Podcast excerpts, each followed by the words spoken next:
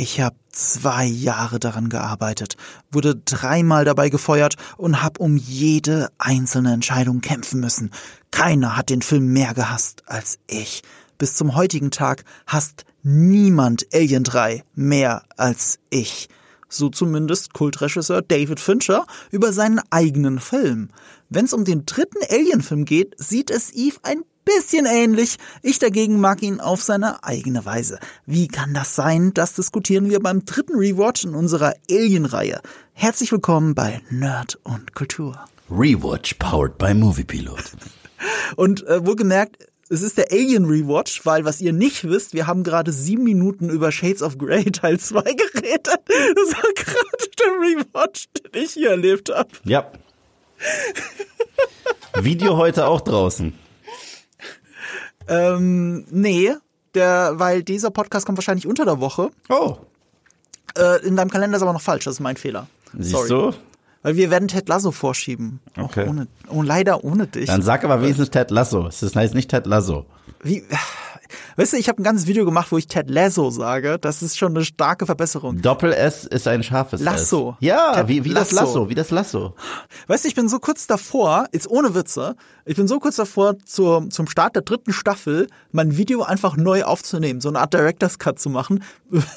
Von, von meinem Ted Lasso Video auf Nerdkultur. Einfach nur, um der Serie wirklich zu huldigen und nicht acht Minuten lang oder zehn Minuten lang den Namen Ted Lasso falsch auszusprechen. Sei froh, dass du kein Video zu Wednesday gemacht hast. Das verfolgt mich auch noch für den Rest meines Lebens. Oh Gott, oh Gott, oh Gott. Äh, äh, ja, so viel zu dem Thema. Äh, es äh, wird hier auch um Ted Lasso gehen, leider ohne dich dann, aber ich habe Gesprächspartner gefunden und äh, vielleicht legst du, ja, wahrscheinlich mehrere, also vielleicht mehrere, das ist tatsächlich noch nicht ganz sicher, aber auf jeden Fall mit Leia, unser Okay. Dauergast, wird wieder dabei sein. Und ähm, wir reden jetzt über Alien. Und irgendwann, ich meine, du hast ja jetzt gestern den dritten auch nochmal für diese Folge hier angesehen, ich übrigens auch nochmal. Und irgendwann ähm, wirst du diese ganzen Shades of Grey Filme auch ablegen und vielleicht Ted Lasso endlich nachholen. Hab nur noch einen Shades-Film. Noch einen. Ein, ja, wer weiß, wozu dich deine Community als nächstes Aber guck nötigt. mal, ich hatte ja wirklich ein Shades-ähnliches Erlebnis. Ich habe dir einen Screenshot geschickt, während ich Fifty Shades of Grey geguckt habe, den zweiten, habe ich bei Volt gestellt, äh, bestellt und ich habe dir dann die unter Dein Geflirte mit dem, äh, mit dem äh, Service-Mitarbeiter. Er hat angefangen. Ja, aber du bist auch wirklich voll drauf eingestiegen. Hallo, ich habe ihn gefragt, Hashtag Team Edward oder Team Jacob. Und genau deswegen muss unser Eins, also dich eingeschlossen, äh, Twilight gesehen haben, damit wir äh, beim Flirten da auch voll mitreden können. Oder? Krass. Ja, Ja. es ist tatsächlich, äh, es ist tatsächlich, ähm, es war einmal in meinem Leben sehr erfolgreich, die Grundbasis eines Flirts über äh, Twilight zu reden. Tatsächlich. Bei mir war es immer so, Schatz, das guckst du alleine. So, das war's bei mir. und, und hier sind wir all Ich habe gerade überlegt, ob du deine Mutter meinst, aber das war ja Shades of Grey. Und meine Mutter hat nicht Schatz gesagt. Und meine, me- meine Mutter hat Deswegen gesagt, ich mich gerade über die Dialog gewundert. ja, ich flirte auch mit meiner Mom. Ich mache mir jetzt einen eigenen Bruder. So. Und jetzt ist es eklig. Ich kann aber dazu sagen, das muss ich jetzt schon parallel berichten, ich habe Alien 3 natürlich nicht zum ersten Mal gesehen, aber ich mache parallel, also dieser Rewatch der Alien-Filme hat damit begonnen, dass ich immer wieder zu meiner Freundin gesagt habe, du musst jetzt endlich mal die Alien-Filme gucken. Ach, die hat Hat die sie nie ja nie gesehen? gesehen. Oh. Nie. Und das ist für sie auch ein Rewatch. Und deswegen war das so spannend für mich zu sehen, wie sie Alien 3 findet. Wie fand sie denn Alien 1 und 2? Ist für mich, für mich erstmal interessanter. Ziemlich gut. Und ich glaube, ich habe sie jetzt noch nicht gefragt, aber ich glaube, sie ist mehr der Aliens-Typ. Das habe ich aber auch gedacht. Ich kenne sie ja ganz gut. Und, und, und, und ich würde sie auch kategorisieren als ein Aliens-Mensch. Ich kann dir zumindest für den Anfang dieses Alien 3 Podcast schon mal sagen, sie hat den Film schon gleich am Anfang hat sie reingeschrien in den Film, äh, jetzt ist ja Aliens komplett pointless. Ja, Und das hat sie gestört. Das hat sie wirklich direkt gestört. mich auch. Mich auch. es Also, gibt aber sehr vieles an Alien 3, was einen stören kann. Und das hat sehr, sehr, sehr viele Gründe. Ähm, passend zu äh, hier, was ich über Director's Cut bei Ted Lasso gesagt habe. Ähm, dieser Film, es gibt nicht mal einen richtigen Director's Cut, es gibt eine Art von Director's Cut, das muss man gleich dazu sagen. Äh, du hast die Kinoversion für den Rewatch gesehen, ich die Special Edition oder der sogenannte Assembly Cut, ähm, der eine halbe Stunde länger ist. Und äh, ich glaube, das ist ganz gut, dass wir die zwei unabgesprochen, diese zwei verschiedenen Perspektiven mit reinbringen.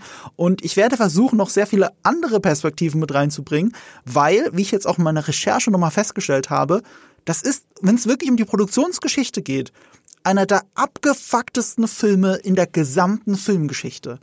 Mhm. Also es gibt wirklich ganz wenige, die da mithalten können. Bei den großartigen Filmen gibt es einige, die man zumindest damit vergleichen könnte, wie Spiel mir das Lied vom Tod oder Casablanca. Nur sind das versehentlich geile Filme geworden.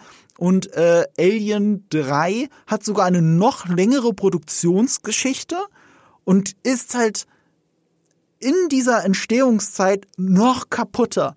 Und ich möchte euch an der Stelle unbedingt das beste Video von unserem Freund und Kupferstecher David Hein empfehlen. Das meiner Meinung nach beste Video, das er je gemacht hat, mein Lieblingsvideo von ihm. Das habe ich vor Jahren schon mal gesehen und habe es mir für diesen Podcast nochmal angeschaut. Da geht es um diese Entstehungsgeschichte von Alien 3. Die hat er sehr gut verkürzt und gleichzeitig ausgiebig wiedergegeben. Das ist mein absolutes Lieblingsvideo von David. Kudos dafür. Das geht 20 Minuten, lohnt sich aber total. Ich werde viel davon heute wiedergeben. Ich habe selber noch zusätzlich recherchiert und trotzdem werde ich, glaube ich, auch nur einen kleinen ein kleines Konzentrat aus beiden, aus meiner Recherche und aus seinem Video heute abgeben können, weil es so viel ist, was man über diesen Film sagen kann, ohne über den eigentlichen Film zu sprechen. Ja, und wenn wir über den eigentlichen Film sprechen, ach, ja, dann, also ich, ich, um den großartigen Bill Paxton, Gott habe seiner Seele, selig, sagt man das? Siehst du, da Gott ich sei schon. seine, Se nee, ich hab's schon wieder vergessen. Gott erbarme dich seiner Seele. Ah, ja, ja, ja. So, Game over, man! Game over! Das ist für mich so ein bisschen, äh, es war Foreshadowing für Alien 3. Na, also, so. also ich, wir haben zumindest in anderen beiden Rewatches. Ich bin ja Fan der Quadrologie. Da kam der Bayer gerade raus. Na, ja, ja, ich weiß, Schmarrn, was, was erzählst du denn dort da drüben? Es ist, das ist auch wirklich geil, wie gut du das kannst. Ähm, das Ding ist halt, ich bin ein Fan der Quadrologie. Und du hast mich ja genötigt, mehr als die Quadrologie zu besprechen unserer Rewatch-Reihe. Ich kann euch nur die ersten zwei Podcast-Folgen nochmal ans Herz legen. Da reden wir auch viel über die Quadrologie als Ganzes. Heute müssen wir hauptsächlich über Alien 3 sprechen, aber auch wie Alien 3 diese anderen beide, beiden Filme eigentlich so ein bisschen ad absurdum führt. Du zwingst mich Alien 4 zu gucken, ich zwing dich AVP 2 zu gucken. So einfach ist es. Das sind hier die Spielregeln, mein Freund. ja, ich würde die beiden nicht auf einer Stufe stellen, aber das werden wir noch äh, besprechen. Ähm, wie ist denn dein erster Kontakt zu Alien 3? Ähm, tatsächlich die Filmtrailer. Tatsächlich die Filmtrailer. Ich werde sie nie vergessen. Denn Alien 3 und wie gesagt, ich werde diesem Film auch ein paar Zugeständnisse machen. Ich bin ja selten. Also wer sich meine Videos anguckt und sie auch wirklich guckt und nicht nur den Titel und das Thumbnail, der weiß, dass ich auch Filmen, die ich nicht mag, hier und da Zugeständnisse mache. Wer weiß, irgendwann kommt ja das lang ersehnte Video zu The Last Jedi, aber wer mein Video dazu gesehen hat, der weiß, dass ich dem Film erst recht Ästhetik zuschreibe. Das tue ich, ohne Frage. Und Alien 3 hatte damals diesen Money Shot im Trailer, wo Ripley in einer Ecke sitzt und ein Alien quasi so nah an ihrem Gesicht ist und da dieser zweite, ähm, diese Zunge mit dem zweiten Gebiss rauskommt. Mhm. Und das war so der Money Shot und das wurde ja auf Poster gehauen. Diese, diese Szene hat Kinogeschichte geschrieben. Oh, und sie ist stellvertretend, du hast gerade versehentlich die eine Szene genannt, die stellvertretend für den ganzen Film ist. Weißt du warum? Hm. Dies ist der Money Shot, du hast absolut recht. Der ist Money Shot, das ist der geilste Moment aus Alien 3. Ja. Und David Fincher durfte ihn nicht drehen. der wollte ihn drehen. Sie haben gesagt, nee, kann, also es war, wurde, täglich wurde das Drehbuch umgeschrieben. Und er ist dann auf die Idee gekommen, das so zu machen, um nochmal zu symbolisieren, was es mit Replay auf sich hat. Das ist, die, das ist der quintessentielle Moment dieses Filmes und äh, zumindest einer, der der restlichen Trilogie, finde ich, gerecht wird. Und also Trilogie bis dahin.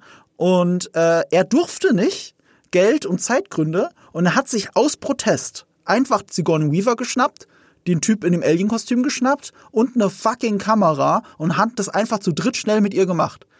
und wirklich aus dem Handgelenk. Das ist keine krass ausgeleuchtete, perfekte Szene.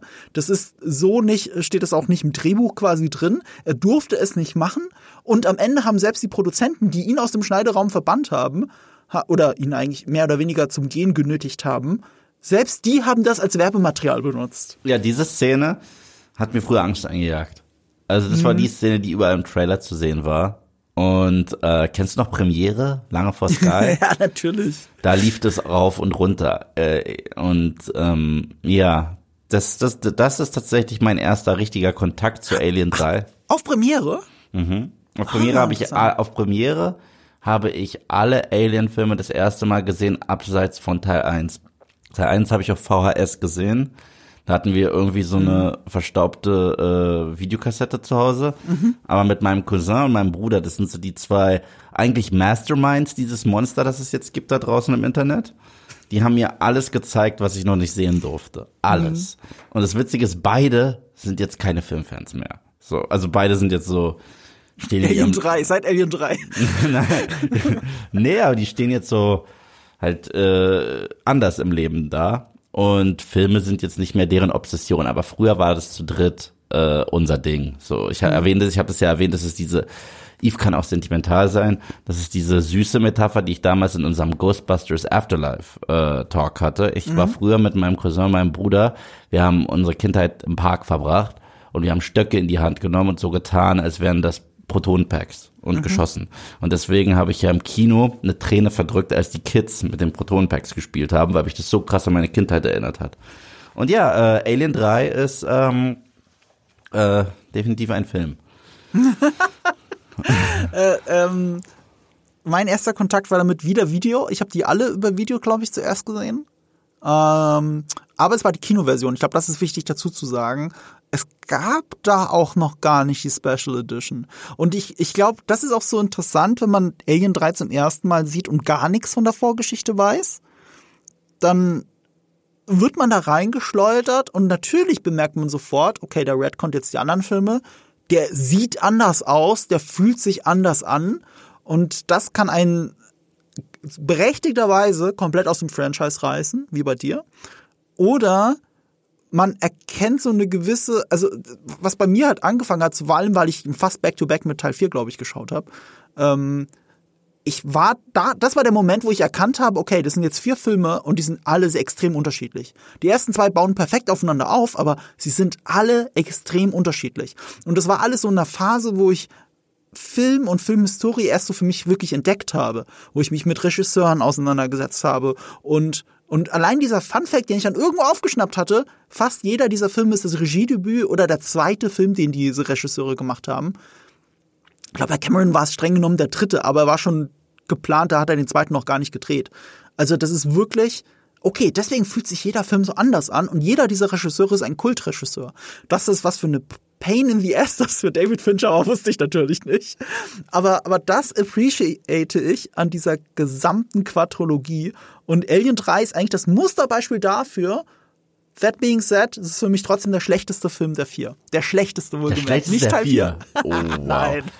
Ich habe dir doch gesagt, dann, ich habe ein Fable für Dann gebe ich jetzt schon mal einen Spoiler, okay? Dann ja. gebe ich jetzt schon mal einen Spoiler für die Zukunft.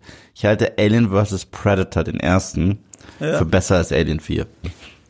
Ja, das, das ist das jetzt, sollte mich das jetzt überraschen, nachdem ich die anderen zwei Podcasts mit dir schon aufgenommen also, habe. Also, also bei Alien 4, das, da kommen wir echt noch zu, aber das ist für mich so die, die allerletzte Grütze der äh, Kanalisation, die irgendwo da drin schwingt, schwimmt mit Fäkalien, so.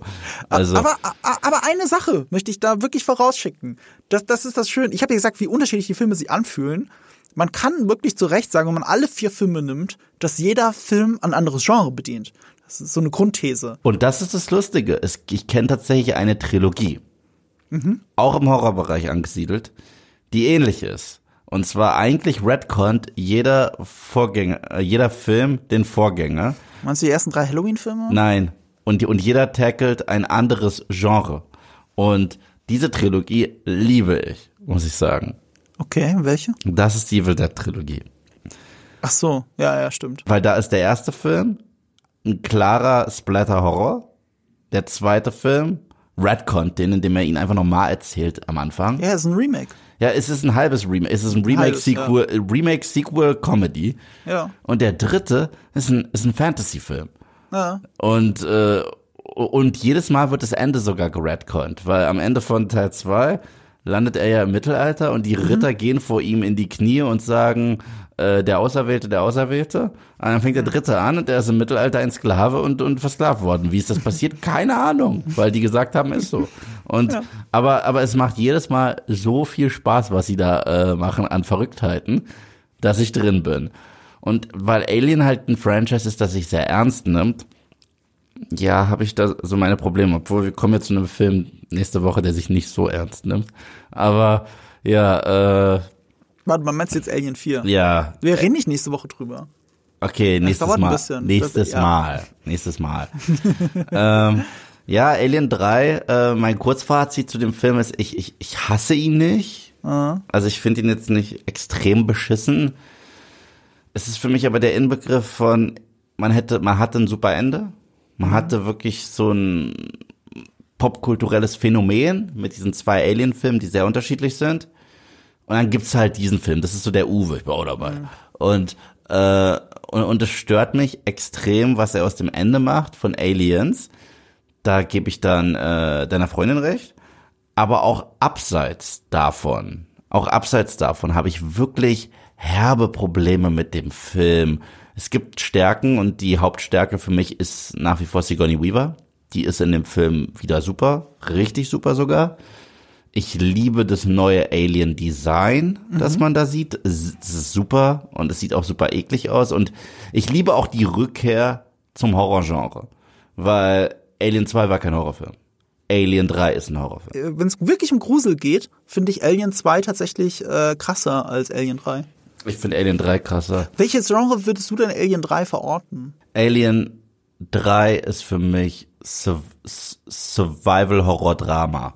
Das ist gar, gar nicht so schlecht. Ich, ich würde es eher in Richtung Psychothriller verorten. Hat sogar leichte Serienkiller-Elemente hier und da. Also foreshadowed eigentlich, was David Fincher später im Laufe seiner Karriere machen sollte, finde ich. Ja, aber hat auch sehr viel Oldschool. Äh, tatsächlich, wir haben ja häufiger darüber geredet, dass Carpenter halt auch so ein Einfluss war und sich au- im Gegenzug auch bedient hat.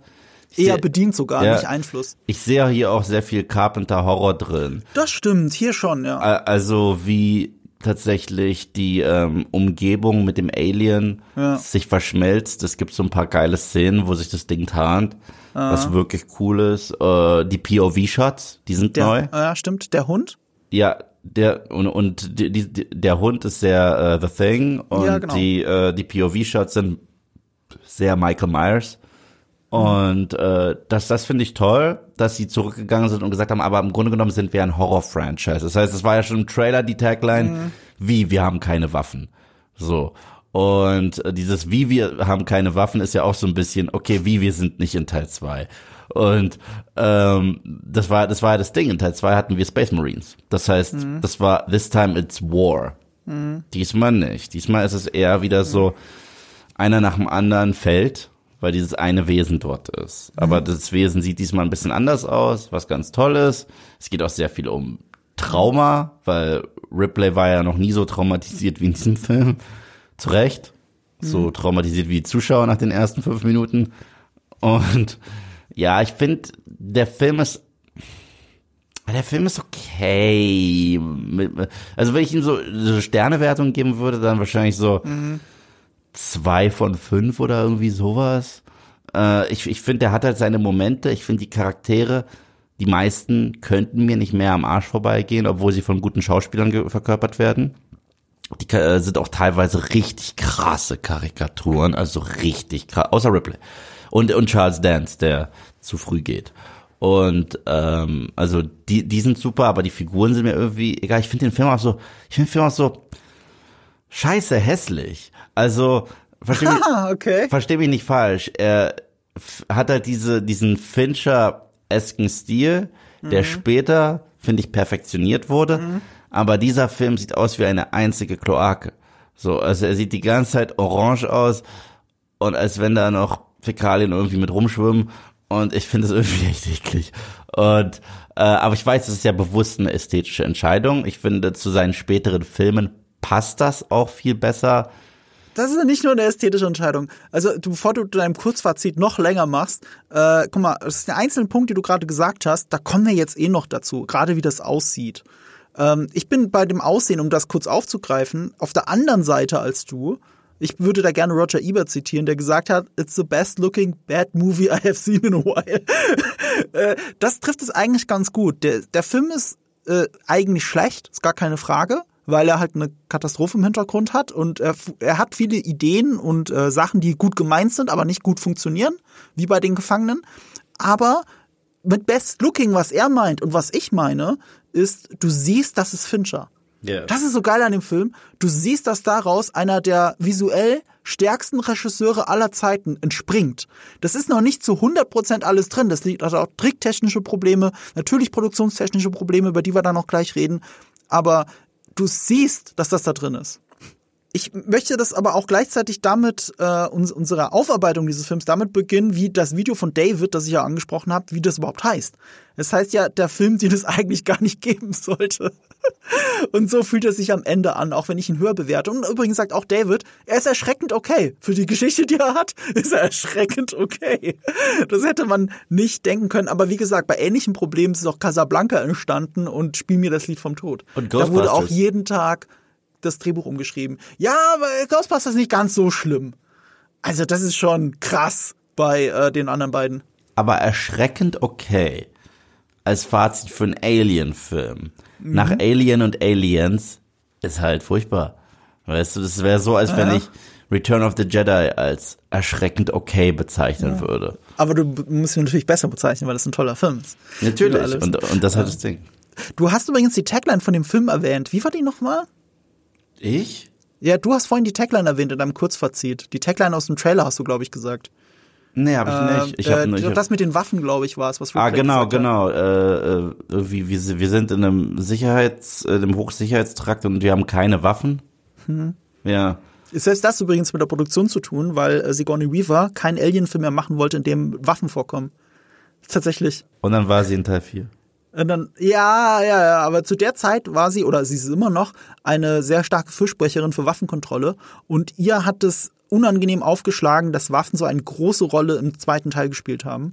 Und eine ihrer Bedingungen mitzumachen war, dass Waffen keine Rolle mehr spielen, mehr, äh, mehr spielen sollten. Aber sie hat auch schon immer gerne Bedingungen gestellt, die die Filme dann gar nicht eingehalten haben. Also insofern ist die Frage, wie wichtig das jetzt dafür war. Es gibt eigentlich einen ganz anderen Grund, warum das so ist. Äh, das hat mit Gefängnis zu tun. Dazu auch gleich mehr. Ich weiß, ich teaser viel, sorry.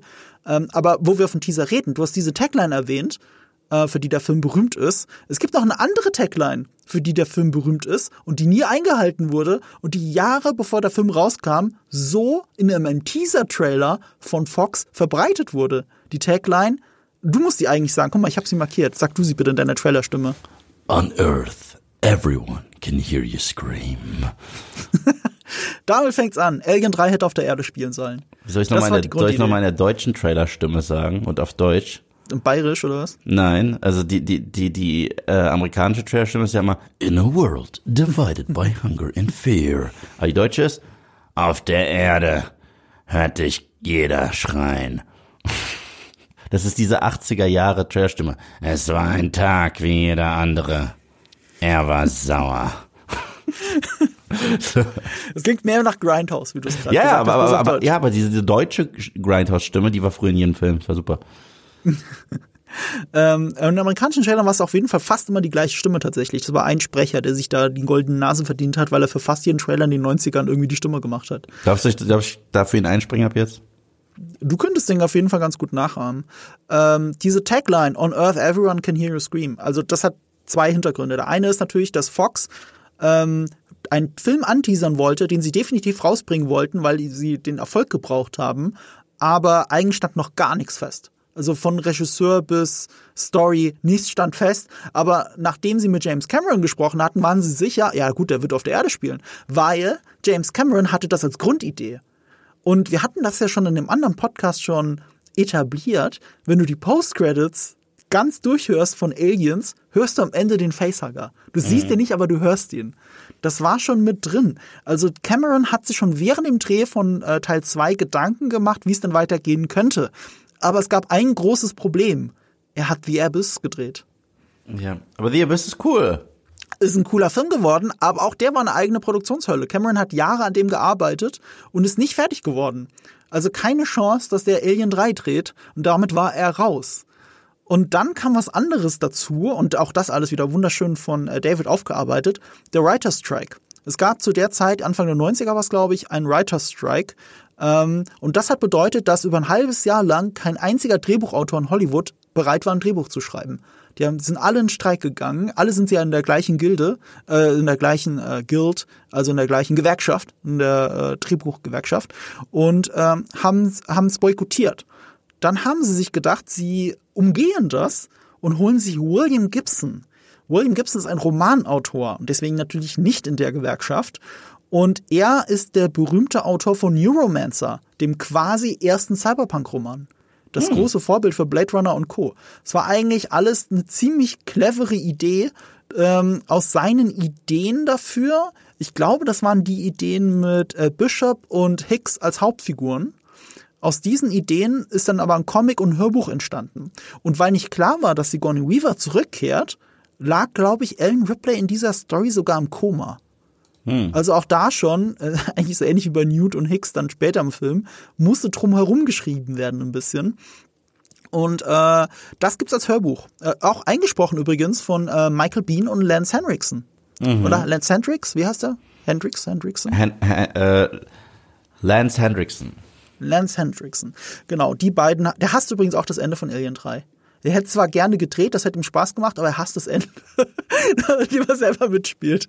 Nur so als kleine Randnotiz. Also da gab es viel Probleme. Ähm, zwischenzeitlich war Rennie Harlan der Regisseur des Films, weil er ja. Nightmare und M Street 2 so erfolgreich gemacht hat, obwohl das auch und der war auch anscheinend ein Clusterfuck in der, in, in, der Produktion. Aber er hat nicht äh, Nightmare on M Street 2 gemacht. Hat er nicht? Er hat Nightmare on M Street 4 gemacht. Den vierten bin ich jetzt total bescheuert. Ich mhm. dachte, er hat den zweiten gemacht.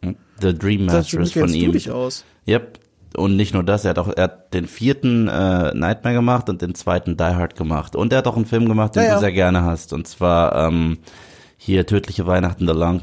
Ja, ich weiß. Ähm, er hat übrigens Strip langsam nur machen können, weil es bei Alien wieder rausgegangen ist. Es hat ihm alles zu lang gedauert. Er war lange Zeit attached als Regisseur.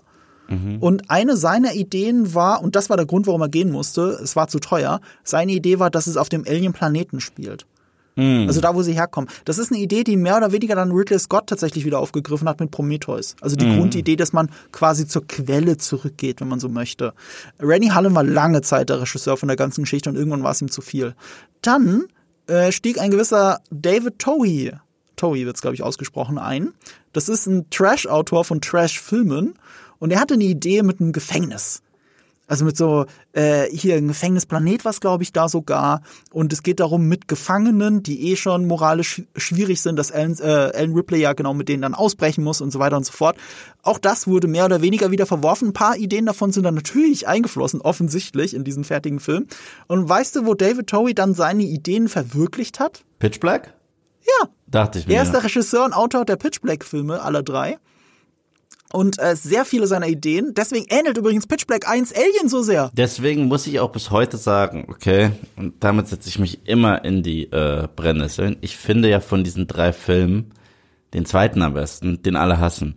Diesen Chronicles of Riddick. Ich finde den krass unterschätzt. Ich finde den wirklich cool. Der ist lustig, Ich oder? war da und, und, und damals war dann Riddick der dritte für mich erneut der Alien 3 der das Ende von Chronicles of Riddick nimmt und sagt, mhm. fuck you, Chronicles mhm. of Riddick, hier, wir machen nochmal Pitch Black. So. Aber der hat ja auch eine komische Produktionsgeschichte, weil sie haben kein, Riddick war so teuer, also Chroniken, äh, Chronicles of, Chronicle, nee, Chronicle of Riddick? Chronicles. Chronicles of Riddick. Der war, der war ja so Auftakt einer Trilogie und so sollte er sein und da war halt, äh, ein, ein Flop glaube ich nicht, aber zu unerfolgreich an den Kassen. Und deswegen haben sie kein Geld für eine richtige Fortsetzung gekriegt. Und dann hat Vin Diesel, Kudos dafür, sein eigenes Geld in den dritten Film gesteckt und sogar sein Haus dafür verwendet, damit sie diesen dritten Film machen können, der dann wieder low budget und back to the roots war. Und das finde ich wieder cool am dritten Film. Und der Film hat ja so ein bisschen die Schauspielerkarriere gelauncht von Dave Batista. Ach, der spielt im dritten mit, das weiß ich alles gar yeah. nicht mehr. Katie Sackhoff spielt auch wieder mit. Ja, aber so. das hat mich ja wirklich geärgert. Es war ja Hochphase nach, glaube ich, Battlestar Galactica oder während. Mhm. Und äh, also was die sich da bei dem Ende gedacht haben mit ihrer Figur, dass sie quasi nur in Anführungsstrichen umgedrehte Lesbe ist am Ende, das ist halt so dumm albern. Also, also bis dahin mag ich den Film sogar einigermaßen, aber, aber das fand ich wirklich. Das hätten die sich sparen können. Hört sie heute auch nicht mehr bringen. Und äh, es gibt manche Sachen, die man zu Recht nicht mehr bringen kann. Ähm, dann stieg ein, um bei äh, Alien 3 wieder zu landen, Vincent Ward. Das ist der äh, einer von drei gelisteten, am Ende gelisteten äh, Drehbuchautoren des Films. Aber auch sein Skript hielt eigentlich nur stand bis ein paar Wochen vorm Dreh. Dann wurde er gegangen und äh, viele seiner Elemente sind aber in dem Film zu sehen. Was er sich ausgedacht hat, war, glaube ich, eine Art Satellit, eine Art künstlicher Planet aus Holz. Bewohnt von einer Sekte einer, einer tief christlichen Sekte, oder zumindest ist jetzt eine christliche Sekte. Ähm, ähm, Viehwirtschaft wird dort betrieben zum Selbsterhalt. Es gibt eine Glasgießerei. Und, äh, und ja, und der Facehugger ist natürlich dann auch mit drin. Äh, irgendwas war mit dem Facehugger, hab's schon wieder vergessen. Äh, ein spezieller Facehugger. Und es gibt auch einen speziellen Facehugger in Alien 3, die sieht man aber nur ganz kurz in der, ich glaube, im, im Assembly Cut weil die Königin einen eigenen Facehugger hat. Das ist ein etwas anderer Facehugger. Der heißt Advanced Facehugger in den mhm. Produktionsnotizen. Diese Sachen sind alle mit drin. Aber er wurde kurz vor Dreh rausgeschmissen. Er hat jetzt noch den äh, Credit zusammen mit zwei anderen. In Wirklichkeit haben sieben Leute oder so an dem Drehbuch geschrieben. Und äh, immer wieder, vor allem während dem Dreh. Er hat noch einen der größten Credits gekriegt, aber sie haben nur Ideen von ihm genommen. Und viel schwerwiegender ist, sie haben schon Sets gebaut. Sie haben diesen fucking Holzplaneten gebaut für sieben Millionen Dollar. Obwohl, und, und die haben, ich weiß nicht, wie viel sie davon wiederverwenden konnten, aber sie haben Sachen natürlich davon wiederverwendet, wie Glasgießerei und bla bla bla, in Alien 3. Mhm. Fincher musste einen Film drehen, für den es noch kein fertiges Drehbuch gab, mit einem Set zu einer Idee, die nicht mehr umgesetzt wird. Deswegen ist es so ein Clusterfuck auch im Look and Feel, dass es sich so, okay, mal sind wir in der Glasgießerei, mal sind wir in diesen äh, Kantinen, wo die immer essen gehen und so weiter. Das ist, das, das ist schon sehr merkwürdig, was da alles äh, entstanden ist. Und dann hat dazu beigetragen, dass, äh, äh, warte mal, Vincent Ward hat gar keinen Credit. Das habe ich verwechselt mit Larry Ferguson. Es sind so viele Autoren in diesem Kackfilm. Ähm, Larry Ferguson war das, glaube ich. Ja, genau. Larry Ferguson hat einen der wichtigen, wichtigsten Credits. Äh, der hat Highlander und Jagd auf Rote Oktober geschrieben. Aber auch er hat dann eigentlich mit dem späteren Film nichts mehr zu tun. Und die meisten anderen Autoren haben sich geweigert, überhaupt äh, den Credit zu kriegen. Sie wollten nicht. Der Hauptautor während dem Dreh war Rex Pickett. Ähm, der ist ziemlich dick mit äh, Fincher gewesen und die zwei hatten sogar einen Telefoncode. Immer wenn Fincher mit ihm geredet hat über das Drehbuch, hat er ihn angerufen, zweimal klingeln lassen, wieder aufgelegt dann nochmal angerufen, wieder zweimal klingen lassen. Dann wusste Rex Pickett, ah, es ist keiner dieser, dieser Produzenten, die sie alle gehasst haben, sondern es ist David Fincher am Apparat, jetzt kann er ans Telefon gehen und mit ihm reden. Und diese Produzenten, und das ist wieder so besonders, die haben übrigens alle Alien-Filme vom ersten bis zum letzten, also bis zu äh, der Alien Covenant, glaube ich sogar, produziert. David Geiler und Walter Hill. Die haben in ihrer Not das Drehbuch selber zu Ende geschrieben. Mhm. Was du da siehst in Alien 3, ist eine Quintessenz aus dem, was sie zusammengeschrieben äh, haben aus den anderen Drehbuchentwürfen und was Rex Pickett daran verändert hat, damit es überhaupt ein benutzbares Drehbuch ist, das man aber jeden Tag geändert hat. Äh, geändert hat. Es ist unglaublich. Äh, ja, ich, ich, kann noch, ich kann noch weiterreden. Du hörst mir gerade so gespannt zu. Äh, kennst du das mit Michael Bean und dem Film? Nee, nee, nee. Äh, er hat durch Zufall erfahren, dass er in dem Film ist, aber halt nicht er selbst, sondern halt eine Puppe, die so aussieht wie er. Er hat das durch Zufall erfahren, weil sich jemand verplappert hat bei einem anderen Film beim Dreh. Er hat es aber falsch gedeutet. Er dachte, ein Facehugger bricht aus seiner Brust und nicht, dass er beim Aufprall stirbt. Und damit war er nicht einverstanden. Er hat sogar Fox verklagt. Und am Ende haben sie ihn rausgekauft. Er durfte dann trotzdem nicht drin vorkommen, also nicht sichtbar. Deswegen ist sein Leichnam so verstümmelt, zumindest in der Special Edition sieht man das. Äh, er ist nicht mehr wiederzuerkennen. Aber sie haben ja sein Bild kurz eingeblendet, wenn, ich glaube, äh, Ripley an den Computer geht oder sowas. Und äh, für dieses Bild hat Fox mehr Geld bezahlt, als er Gage für Alien 2 gekriegt hat. Geil. Also am Ende, am Ende ist er gut rausgegangen und er bereut sogar, dass er nicht in Alien 3 drin ist, weil er erst dann verstanden hat, dass Fincher wirklich so ein großes Regietalent ist. Und, und Michael Bean sagt selber, er war ja so jung und dumm, dass er überhaupt Fox verklagt hat. Wie dumm ist das denn, Fox zu verklagen als Schauspieler? Aber es sei auch richtig dumm von ihm gewesen, dass er sich so mit Fincher verscherzt hat, weil er hätte gerne, er hätte sich erhofft, dann später mit Fincher zusammenzuarbeiten.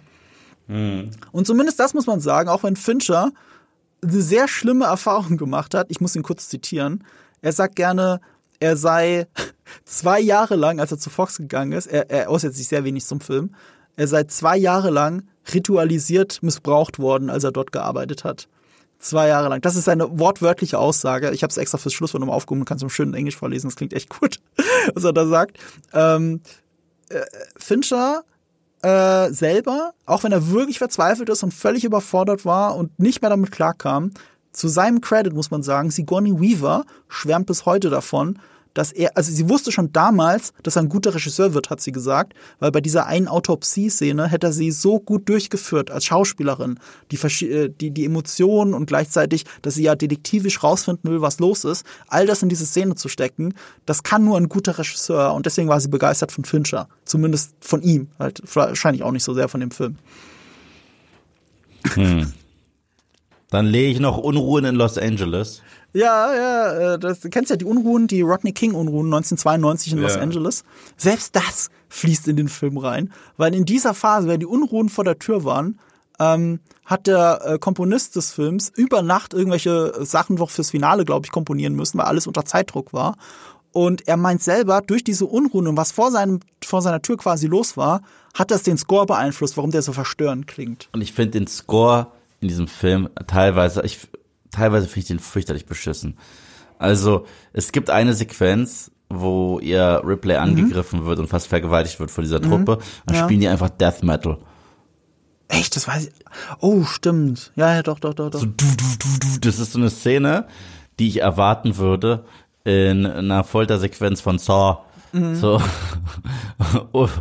Oder in Freddy vs. Jason. Und es gibt, die, selbst diese Mucke gibt im Film was Trashiges. Ja, irgendwie schon, das stimmt. Das ist eine aufregende Musik auf einmal. Ähm, äh, ja, das ist alles ein bisschen merkwürdig. Es, ist ja unausgegoren, das merkt man. Ähm, ich fand es jetzt trotzdem das Musikbett jetzt nicht so schlimm, aber ich habe es auch deswegen erwähnt, diese Unruhen in Los Angeles, weil Fincher zu dem Zeitpunkt, als die Musik für den Film gemacht wurde, war schon raus. Mhm. Und er hat sich gewünscht, dass die Unruhen, weil da haben ja Sachen gebrannt auf der Straße, er hat sich wirklich gewünscht, dass sie, äh, weil das in der Nähe von, von dem Ort war, wo die Filmnegative gelagert waren, er hat sich gewünscht, dass die verbrennen. Und er selber sagt auch bis heute, äh, es kann keinen Director's Cut von diesem Film geben. Es würde bedeuten, man müsste alles andere verbrennen und er dürfte nochmal neu drehen. Ja, das wäre ein Director's ja. Cut. ich liebe seinen Hass für diesen Film. Das ist, das ist tatsächlich. Ähm das ist, das ist ganz gut. Wir haben jetzt viel über David Fincher geredet. Ich glaube, das ist ein guter Einstieg, um über ihn selbst auch zu reden. Er selbst, junger Regisseur, es war sein Debüt. Er war vorher für Musikvideos bekannt. Er hatte eine eigene Produktionsfirma mit Michael Bay gegründet, was im Nachhinein, glaube ich, auch viel erklärt. Ähm, wie würdest du denn David Fincher beschreiben? Ich liebe David Fincher. Ich ja. bin ein gigantischer Fincher-Fan. Ähm, ich glaube, der erste Film, den ich hier von ihm gesehen habe, war The Game mit mhm. Michael Douglas was ein echt super Film ist, war auch so Oldschool Michael Douglas, so 90s. Mhm. Ähm, sieben. Sieben habe ich hoch und runter geguckt, eines ja. auch der geilsten Twist-Enden ever. Aber er ist halt ein Thriller-Regisseur. Das mhm. bedeutet, egal was er macht, selbst wenn er keinen Thriller macht, inszeniert er es wie ein Thriller, was er mit The Social Network bewiesen hat. Mhm. The Social Network ist ein Biopic zur Gründungsgeschichte von Facebook. Und es fühlt sich an wie ein Thriller. Und er hat auch seine Fincher-Isms. Und mhm. äh, deswegen, er spielt auch gerne mit solchen orangenen Filtern und so weiter und mhm. sehr entsättigten Bildern. Und bei The Social Network ist es mir nach Jahren am krassesten wieder aufgefallen, ehrlich gesagt. So dass er selbst diesen Film, weil die, die Thematik ist ja gar nicht so thrillerhaft mhm. wie die Inszenierung und die mhm. Art und Weise, wie der Film geschrieben ist. Ähm, ich mochte auch extrem gerne Gone Girl. Den mochten ja mhm. viele nicht. Ich fand den total super. Und äh, ich bin auch ein Fight Club Fan natürlich. Also ich ich äh, und das Tollste ist, er hat für mich einen der besten authentischsten Thriller gemacht und einen der besten fiktiven. Also der der beste fiktive ist ganz klar äh, sieben. Und authentisch Zodiac? Ja. Zodiac. Zodiac, äh, wo übrigens Fincher ja äh, bekannt fürchterlich am Set war. Also Ja, er eine- hat sich zerstritten mit Jake Gyllenhaal, ne? naja, er hat einfach alle, er hat wirklich den Kubrick raushängen lassen. Er Oh, hat, eine, echt? er hat eine Szene, wo, wo Jack Gyllenhaal einfach nur einen Koffer ins, Mhm. seinen Aktenkoffer ins Auto schmeißen muss. Er hat ihn das 200 Mal machen lassen, so. What the fuck? Und äh, der, der, der ist halt echt irgendwie, weil er meint, nee, ist nicht richtig, ist nicht richtig, ist nicht richtig. So ähnlich wie Kubrick Mhm. bei The Shining, ja, Shelley Duvall einfach nur zerfleddert hat. Ja, ja. Ich, meine, ich meine, wenn sie dort heult äh, im, im Film, dann heult sie teilweise echt. So.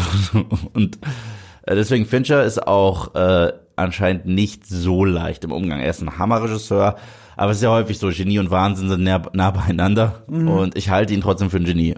Ja, ich halte ihn auch für ein Genie. Ich halte es ähnlich wie bei Ridley Scott. Ähm, beides keine Autorenfilme.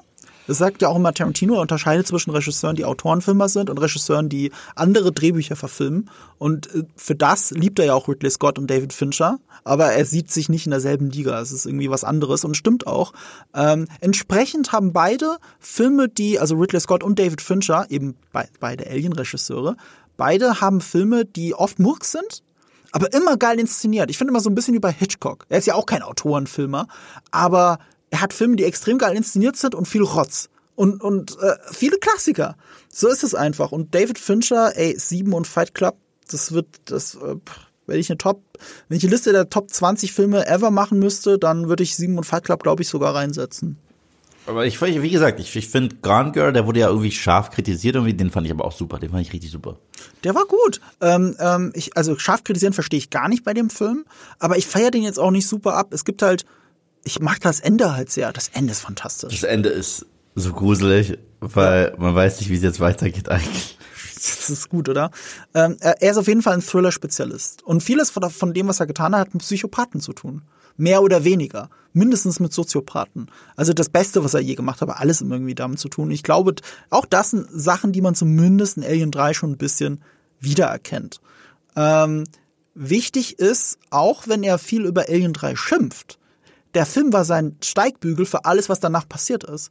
Er hat ja gedacht, er ist durch. Das war seine größte Angst. Ne? Er jetzt gilt er als der Regisseur, der mit Fox nur Probleme hatte, der für jede seiner Ideen gekämpft hat und sich immer gestritten hat mit den, mit den Produzenten. Das wird nichts mehr. Aber einer der Produzenten, nicht einer von denen, die die Drehbücher geschrieben haben, aber einer der Produzenten, Arnold Coppelson, der hat sich immer daran erinnert, wie gut David Fincher war.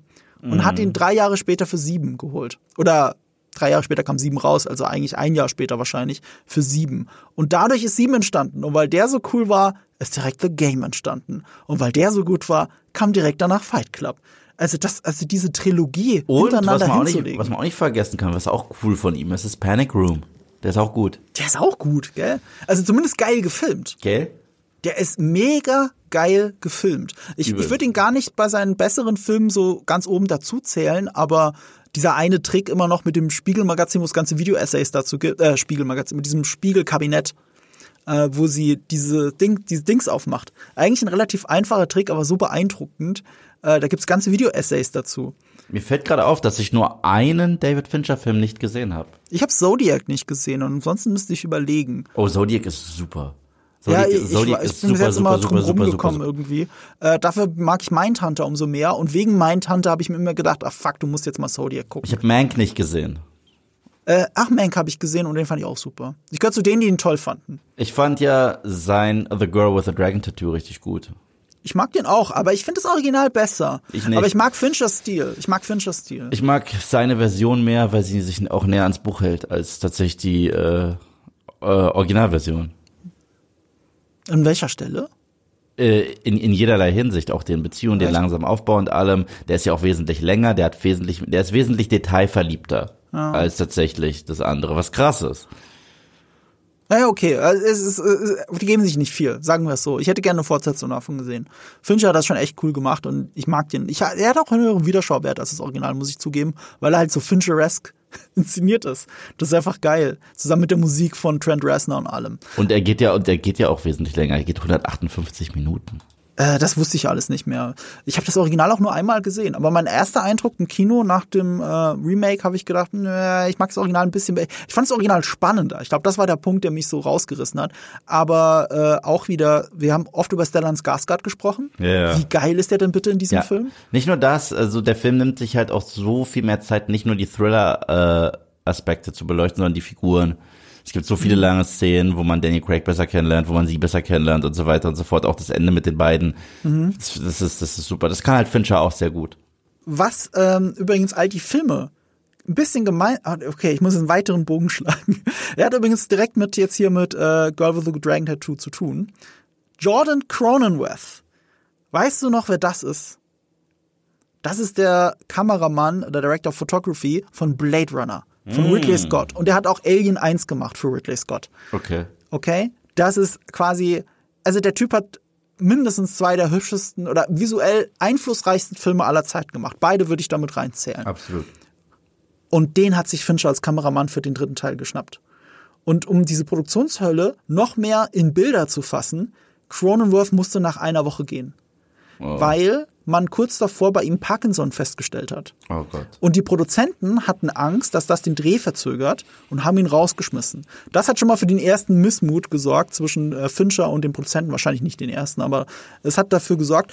Man muss verteidigenderweise aber dazu sagen, der Produzent, der ihn rausgeschmissen hat, dessen Vater ist an Parkinson gestorben. Und Cronenworth ist auch äh, eine, äh, fünf Jahre später gestorben danach äh, an Parkinson.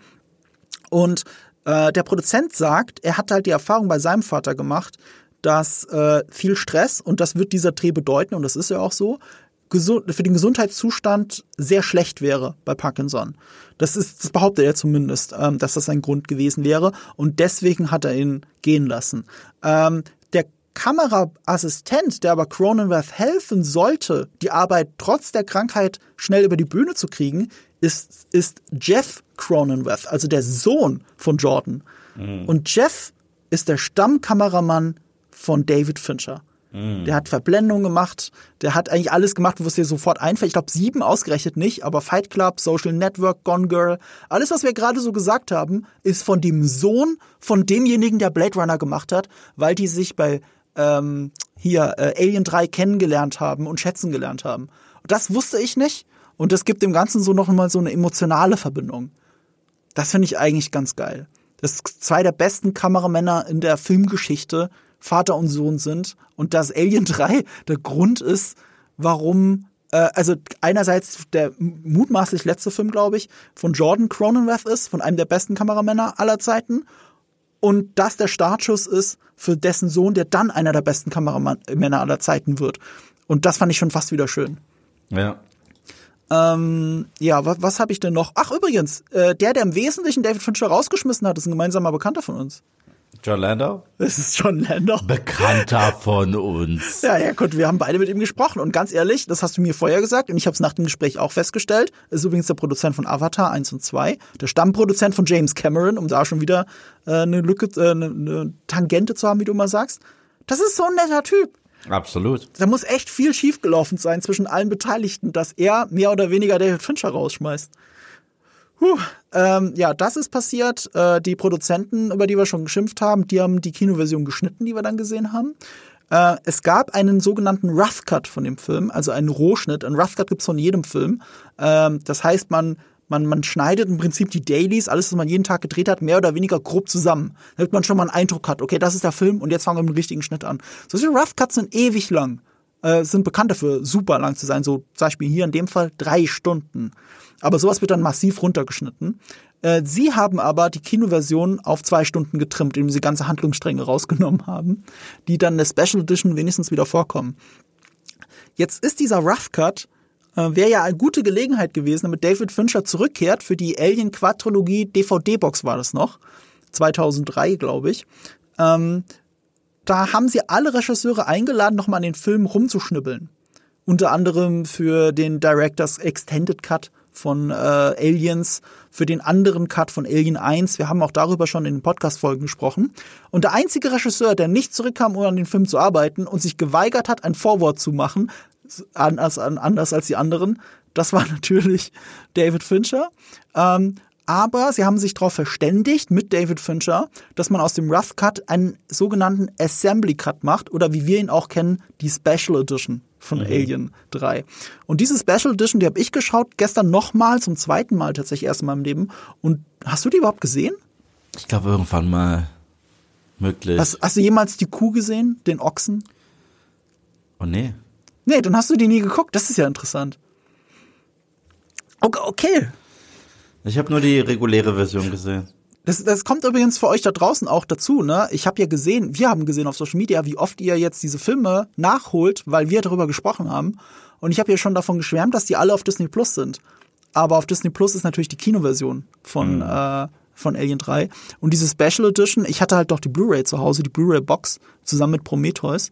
Und, äh, und da ist das natürlich drauf. Hm. Äh, der Unterschied ist eine halbe Stunde übrigens, aber in Wirklichkeit ist er noch viel größer, weil einfach alle Szenen anders geschnitten sind. Die haben den Rough Cut genommen von David Fincher und haben ihn umgeschnitten. Ähm, so, äh, also umgeschnitten, äh, auf kinotauglich geschnitten, weil ein Rough Cut muss ja auch erstmal auf kinotauglich geschnitten werden. Und so ist es ein 145 Minuten Film geworden oder je nach Zählung auch 154. Ich habe ja schon mal gesagt, das hat mit Framerates in Wirklichkeit zu tun. Und äh, der Originalfilm, also die Kinofassung, geht 114 Minuten. Und der größte Unterschied, woran man das als Laie erkennen kann, welche Version man gerade schaut, ist, in der Kinoversion wird ein Hund von dem Alien infiziert und in der äh, Special Edition ist es ein Ochse. Oh wow. Sieht dann aber auch das Alien anders aus? Nein, es ist dasselbe. Es, ist, es, läuft auf vier Beinen rum. Ich finde auch ehrlich gesagt, es passt besser zum Hund, weil ja. es soll so agil dargestellt werden und aus dem großen Ochsen. Ich habe ich hab tatsächlich da mit meiner Freundin gestern auch gerätselt, warum eigentlich? Ich habe viel recherchiert zu dem Film und ich habe nicht rausfinden können, warum der Hund zum Ochsen wurde oder umgekehrt. Es war erst ein Ochs und dann wurde es ein Hund. Ich habe sogar viel drüber gelesen, was beim Hund alles schiefgelaufen ist. Vielleicht hat es auch einfach damit zu tun. Es war sehr schwierig, das mit einem Hund zu machen. Sie haben es ja mit einem echten Hund teilweise gefilmt. Dann gab es wohl äh, die, so eine Zwischenlösung, dass dann ein echter Hund ist und dann guckt so ein Alien-Puppe da raus. Sah aber aus wie bei einem Muppet, so ein bisschen comichaft. Ne, vielleicht haben sie deswegen dann den Ochsen noch gefilmt und im Rough Cut war es dann der Ochse. Ähm, sie hat eine interessante Theorie gehabt, dass der Ochse ein religiöses Symbol ist. Das konnte ich aber auch nicht verifizieren, weil wir spielen hier viel mit christlichen äh, Symbolen und da passt der Ochse meines Wissens nach besser rein als der Hund. Mhm.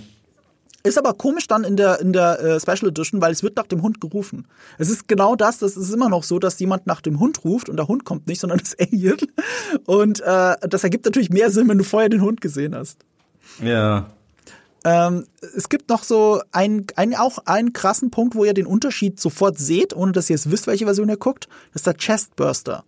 Und zwar in der Kinoversion fällt ja Sigourney Weaver in die Schmelze am Ende. Mhm. Und äh, der Chestburster kommt in dem Moment raus, also die äh, Alien-Königin. Und das passiert nicht in der, doch, in der Kinofassung. Doch, doch, doch, das passiert in der äh, Nee, sorry, in der Special Edition. In der Kinofassung passiert in der Special Edition passiert das nicht. Ähm, Faden Fincher hat sich bis zuletzt geweigert, das eigentlich drehen zu wollen, hat sich aber un nur unter der Bedingung zugesagt, es so zu drehen, weil gedreht hat er alles, was ihr seht. Er hat's gedreht. Ähm, hat sich geweigert, aber ähm, wenn Sigourney Weaver, also Ellen Ripley, sich selbst entscheidet dazu, in die Schmelze reinzuspringen. Das muss immer noch passieren. Es ist wichtig, dass sie selbst dazu entscheidet, dass nicht die Königin, die eh gerade rauskommt, der Grund ist, sondern dass sich selbst vorher freiwillig dazu entscheidet. Deswegen funktioniert's immer noch. Mhm. Aber gefilmt war das ursprünglich nicht. Es funktioniert auch in gewisser Hinsicht nicht, weil ich finde es ein bisschen lächerlich, dass in der Luft das Ding rausbricht. Mhm sie nicht tot ist dadurch in der Luft, sondern mhm. das Ding festhält. Wenn wir gesehen haben, dass es jedes Mal jemanden direkt tötet. Und diesmal ist es eine Königin, das heißt, es ist noch ein größeres Wesen, das aus ihr rausbricht. Mhm. Aber irgendwie hat sie noch die Power, das Ding in der mhm. Luft festzuhalten und mit dem Ding zu sterben. Mhm. Und es ist so Overkill. Ich meine, ich meine, ich meine, es gibt einen coolen Shot. Okay, aber es ist halt dieses Ding. Ja. Cooler Shot oder in irgendeiner Form noch äh, ja. drüber nachdenken, weißt du? Du, du, du da bist du genau in der Meinung, bei der Meinung von David Fincher. Der ja. wollte das ja auch nicht. Und weißt du, warum sie das überhaupt gemacht haben? Warum die Produzenten darauf bestanden haben?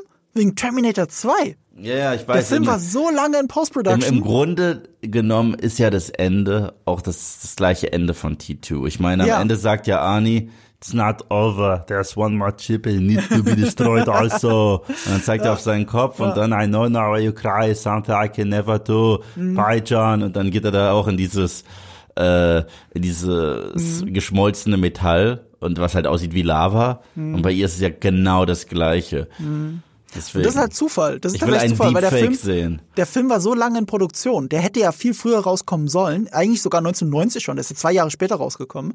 Der wäre locker vor Terminator rausgekommen. Normalerweise. Ist aber nicht passiert. Und dann kam Terminator 2 raus. War mega erfolgreich. Alle kennen dieses Ende. Und dann saßen die Produzenten da. Ja, fuck, wir müssen irgendwas ändern, damit nicht alle sofort an Terminator denken. Und da war der Chestburster eine der Lösungen. Na, aber in beiden Fällen ist es etwas, was in denen steckt was sie mit sich vernichten wollen. Mhm. So, Arnie will ja den Chip unbedingt vernichten, nachdem John schon den ersten mhm. reinschmeißt und sie will als letzte Alien. Aber ich glaube, ohne Spaß, ich glaube, die Szene ist auch noch aus einem anderen Grund drin. Warum?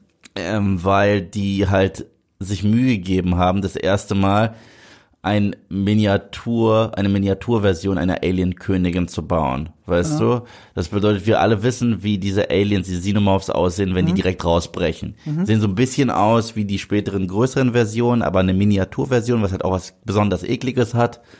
Und wir sehen ja das erste Mal, der Kopf sieht zum Beispiel anders mhm. aus von diesem Wesen. Das heißt, da saßen Leute dran und haben das gebastelt. Das war so nach dem Motto, wir müssen das auch zeigen.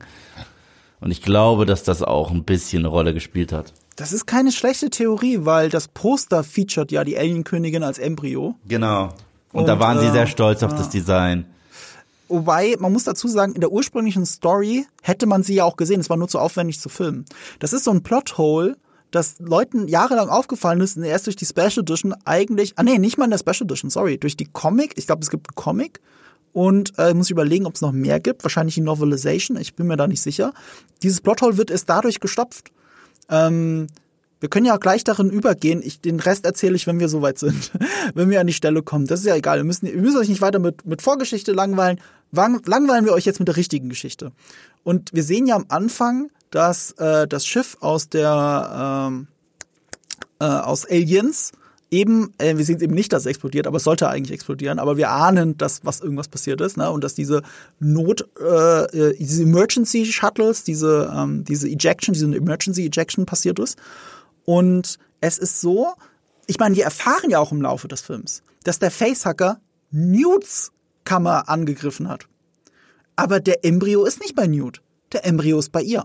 Mhm. Und das liegt daran, dadurch, dass er das, das gemacht Embryo. hat. Das Embryo? Ja. Sicher? Bin ich ziemlich sicher, oder? Oder bin ich jetzt, bin ich jetzt der, der. Oder kann man beides sagen? Das. Das ist jetzt mal. Oh, der oder das Embryo, beides ist ah, richtig. Siehst du? Ach, witzig. Siehst du. Ähm, das ist wie mit Virus, darfst du auch beides sagen. Man kann auch der und die Lore sagen, aber richtiger ist, äh, habe ich schon wieder vergessen. Siehst du. Hä? Siehst du. Äh, ich, ich habe es schon wieder vergessen. Ich hatte es neulich in einem, in einem Herr der Ringe Video gehabt und jeder hat mich korrigiert. Aber man kann das andere auch sagen. Allgemeinsprachlich ist es richtig, weil es ein Anglizismus ist. Aber, aber es gibt eine richtigere Aussprache und ich habe genau die falsche genommen. Na, ist genau, egal. Ist, bei Virus darf man auch der oder das sagen.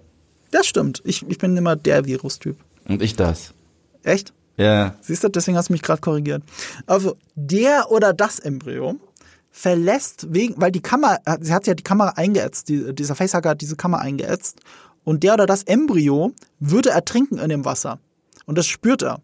Und der Embryo geht aus Newts Kammer raus, aus dem Hals raus, schwimmt rüber zu Ellen Ripley, die in diesem angeknacksten Kammer ist. Das war das Plothole ähm, weil ihr, man, man sieht in diesem äh, Intro, dass ihr, ihr, ihr, ihr, ihre Schlafkammer auch angekratzt ist und dass sie hätte eigentlich auch ertrinken müssen. Aber das ist nur ein kleines Loch und das Embryo geht rein und in der Special Edition, also geht dann ihren Hals rein und in der Special Edition wird sie auch angeschwemmt und zwar halb ertrunken, wird sie angeschwemmt und von Dr. Clemens gefunden.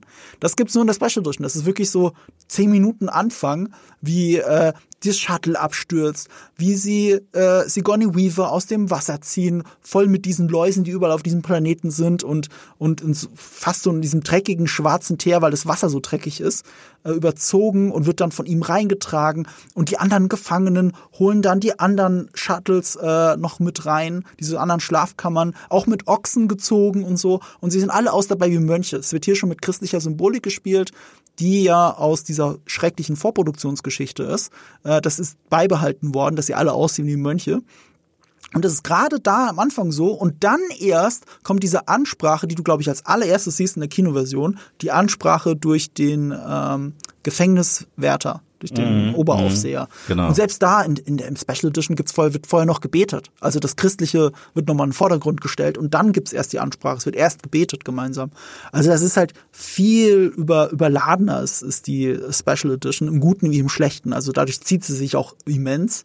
Aber äh, du hast halt viel mehr Details, wie die Figuren überhaupt zueinander stehen, viel längere Dialoge. Das zieht sich dann durch den ganzen Film. Und äh, ich mag das tatsächlich lieber, wenn man sich dann auf die Welt einlassen kann. Ansonsten ist es eine zusätzliche Qual. Ansonsten bist du eine halbe Stunde länger gequält, wenn du gar keinen Bock drauf hast. Ich finde, die Szene, die Eröffnungsszene ist halt so der Fuck you schlechthin. Und da muss ich aber auch dir was sagen, Ja? weil da bist du, ich meine nicht hundertprozentig konsequent mit dem Intro von dem Film und dem Intro zu einem anderen Film. In welchem Film? Wir haben, äh, Sag ich, nicht The Last Jedi. nein, nein, nein. Okay. Nein. Obwohl Ja, äh, Ja. der Vergleich würde sich aufdrängen, das verstehe der, ich. der, der, der, der Vergleich ist nicht ganz so passend, aber ein anderer Film ist passend und zwar Infinity War. Infinity War nimmt das Ende von Tor 3 und wischt sich damit den Arsch ab. Ja. Also auf jeden Fall. Ja, ja. So, Asgard is not a people, ne, it's not a place, it's a people. Und dann ja, ist scheißegal, was Asgard ist. Asgard ist jetzt gefickt. So, weil, weil, weil Thanos kommt und sie alle abschlachtet. Und Loki, oh, sein Arge, er ist tot. Und, oh, und so weiter und so fort. Und das ist ja eigentlich genau das Intro von Alien 3. Ja, das stimmt. Aber es gibt halt einen großen Unterschied. Äh, diese Alien-Quadrilogie, das haben wir ja auch schon besprochen. Ich nehme halt jeden Film als eigenes Kunstwerk wahr, das mehr oder weniger, mehr oder weniger auf die anderen Filme scheißt. Selbst Aliens. Aliens ist die beste Fortsetzung von allen, aber im ersten Film spielt das Geschlecht von Ellen Ripley keine Rolle und im zweiten ist es super wichtig, dass sie eine Mutterfigur ist.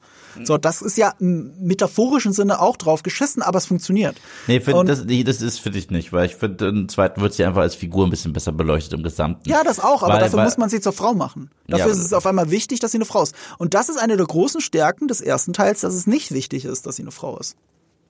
Ja, ja, ich finde, ich, ich, ich, ich Es find, funktioniert. Ich will es das jetzt funktioniert, in es funktioniert, stellen. aber es funktioniert, aber es ist für mich jetzt nicht irgendwie eine Stärke oder eine Schwäche. So, Ja, und ich, was ich sagen will, ist, die ersten zwei Alien-Filme bauen perfekt aufeinander auf und ab dem dritten wird klar, okay, jedes ist ein, äh, ist ein, ist ein One-Shot irgendwie, jede Geschichte. Und, ähm, und das ist ja bei, beim MCU eben nicht so. Und das greide ich Infinity War an. Fünf Minuten nach Tor 3.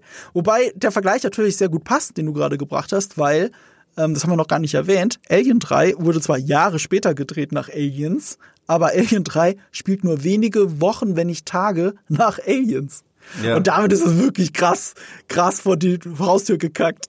Und ähnlich äh, äh, in beiden Filmen gibt's halt trotzdem so eine Post-Credit-Scene, die es eigentlich schon verrät. Ich meine, in Aliens hörst du ja das Krabbeln von den Facehuggern. Mhm. Und in äh, Tor 3 gibt es die Post-Credit-Scene, wo dieses große Schiff auf einmal angreift. Ich mag aber auch die Post-Credit-Scene nicht von Tor 3. Ich mag den Film sehr, aber ich mag nicht die Post-Credit-Scene. Ich finde das auch so, da hat sich schon angedeutet, was in Infinity War machen. Da dachte ich, wollt ihr mich verarschen? Mu- Muss das jetzt sein? Lass doch mal die Leute jetzt mal kurz glücklich sein. Also da hat Ja. mich auch schon genervt. Äh, und äh, ich verstehe das ja bei dem Film. Es gibt einen Grund, warum Newt nicht überlebt hat, der sehr interessant ist. Also äh, Newt hat nicht überlebt, ähm, weil sie auf einem Planeten abstürzen, der voller Vergewaltiger und Pädophiler ist. Voller Vergewaltiger, Pädophiler und Mörder und manchmal alles gleichzeitig. Und das wäre eine konstante Bedrohung in diesem Film gewesen, dass Newt nie sicher gewesen wäre. Sie haben es damit aufgefangen, weil es ja trotzdem interessantes Storytelling ist. Die Leute, mit denen du überleben sollst, sind gleichzeitig deine größten Feinde. Das hat ja, das Problem hat jetzt Ripley, die Protagonistin. Und das macht es schon fast wieder stark. Ähm, aber dafür muss der andere Film eingerissen werden und das ist wieder scheiße. Das sehe ich auch so. Ist gar keine Frage. Aber ich kann es dem Film verzeihen, weil für mich sind alle One-Shots. Jeder Film funktioniert für sich auf seine Weise. Der hier am schlechtesten von den Vieren, finde ich. Aber ich, ich verzeih's ihm ein bisschen. Was ich hier stark finde tatsächlich, ist die, die Autopsie-Szene. Ja. Was ich mag, ist, dass parallel zur Autopsie des Alien geboren wird. Nee. Das, pa- das wird parallel zur Beerdigung geboren. Ah, meine ich ja, zur Beerdigung. Wenn die da verbrannt werden, parallel w- werden diese Figuren losgelassen und Ja. äh, das Alien wird pünktlich zum Tod, also zum richtigen zeremoniellen Mhm. Tod der Charaktere aus dem letzten Teil wird es geboren. Das finde ich eine starke Szene. Es wird sogar in der Rede dann auch von aus Tod gebiert Leben oder sowas Ja, in der genau. Richtung wird geschwafelt. Da, da, da ergibt tatsächlich sogar der Ochse mehr Sinn, weil der Ochse ist bereits tot. Der Mhm. Ochse wird in der Special Edition in die Küche gezerrt, aufgehangen und dann kommt aus dem Leichnam, aus dem Kadaver, kommt erst das Alien raus. Okay. Und das ist schon wieder stärker als bei dem Hund. Es gibt auch einen interessanten Moment, wo die, die ihn reingebracht haben, der eine einen toten Facehugger in der Luft hält. Was ist das denn? Also er wundert sich, wo das überhaupt herkommt. Was ist hier los? Und das ist der Moment, wo wir Menschen verstehen. Das, das, da merken wir erst, oh shit, in dem Ochsen ist ein Alien drin. Ja. In, äh, in dieser Version sieht man ja den toten Facehugger gar nicht. Ja, ja, genau. Du siehst halt nur den Hund. Ja. Und die Abdrücke, die das, und die Abdrücke, die das Wesen halt auch in, an ihm hinterlässt, weil er hat ja lauter Blut an den Seiten Ja. und so weiter und Abdrücke von diesen Fingern. Ja, stimmt. Ja, das ist auch gut gemacht. Ich finde, wie gesagt, die Hundeszene sogar insgesamt stärker. Ja. Ähm, insgesamt mag ich die Special Edition lieber, aber ich mag die Hundeszene lieber. Aber der Moment, wo er den Facehacker hochhält, ist halt eigentlich schon wieder so äh, spannend, weil bis dahin checkst du nicht, dass der, dass der, dass der Ochse durch den Facehacker gestorben ist. Du, du schöpfst eigentlich gar keinen Verdacht. Du hörst nur diesen zwei Inmates zu, die, glaube ich, einem irischen oder so äh, äh, Akzent miteinander reden über Gott und die Welt und das auch eher schwer verständlich.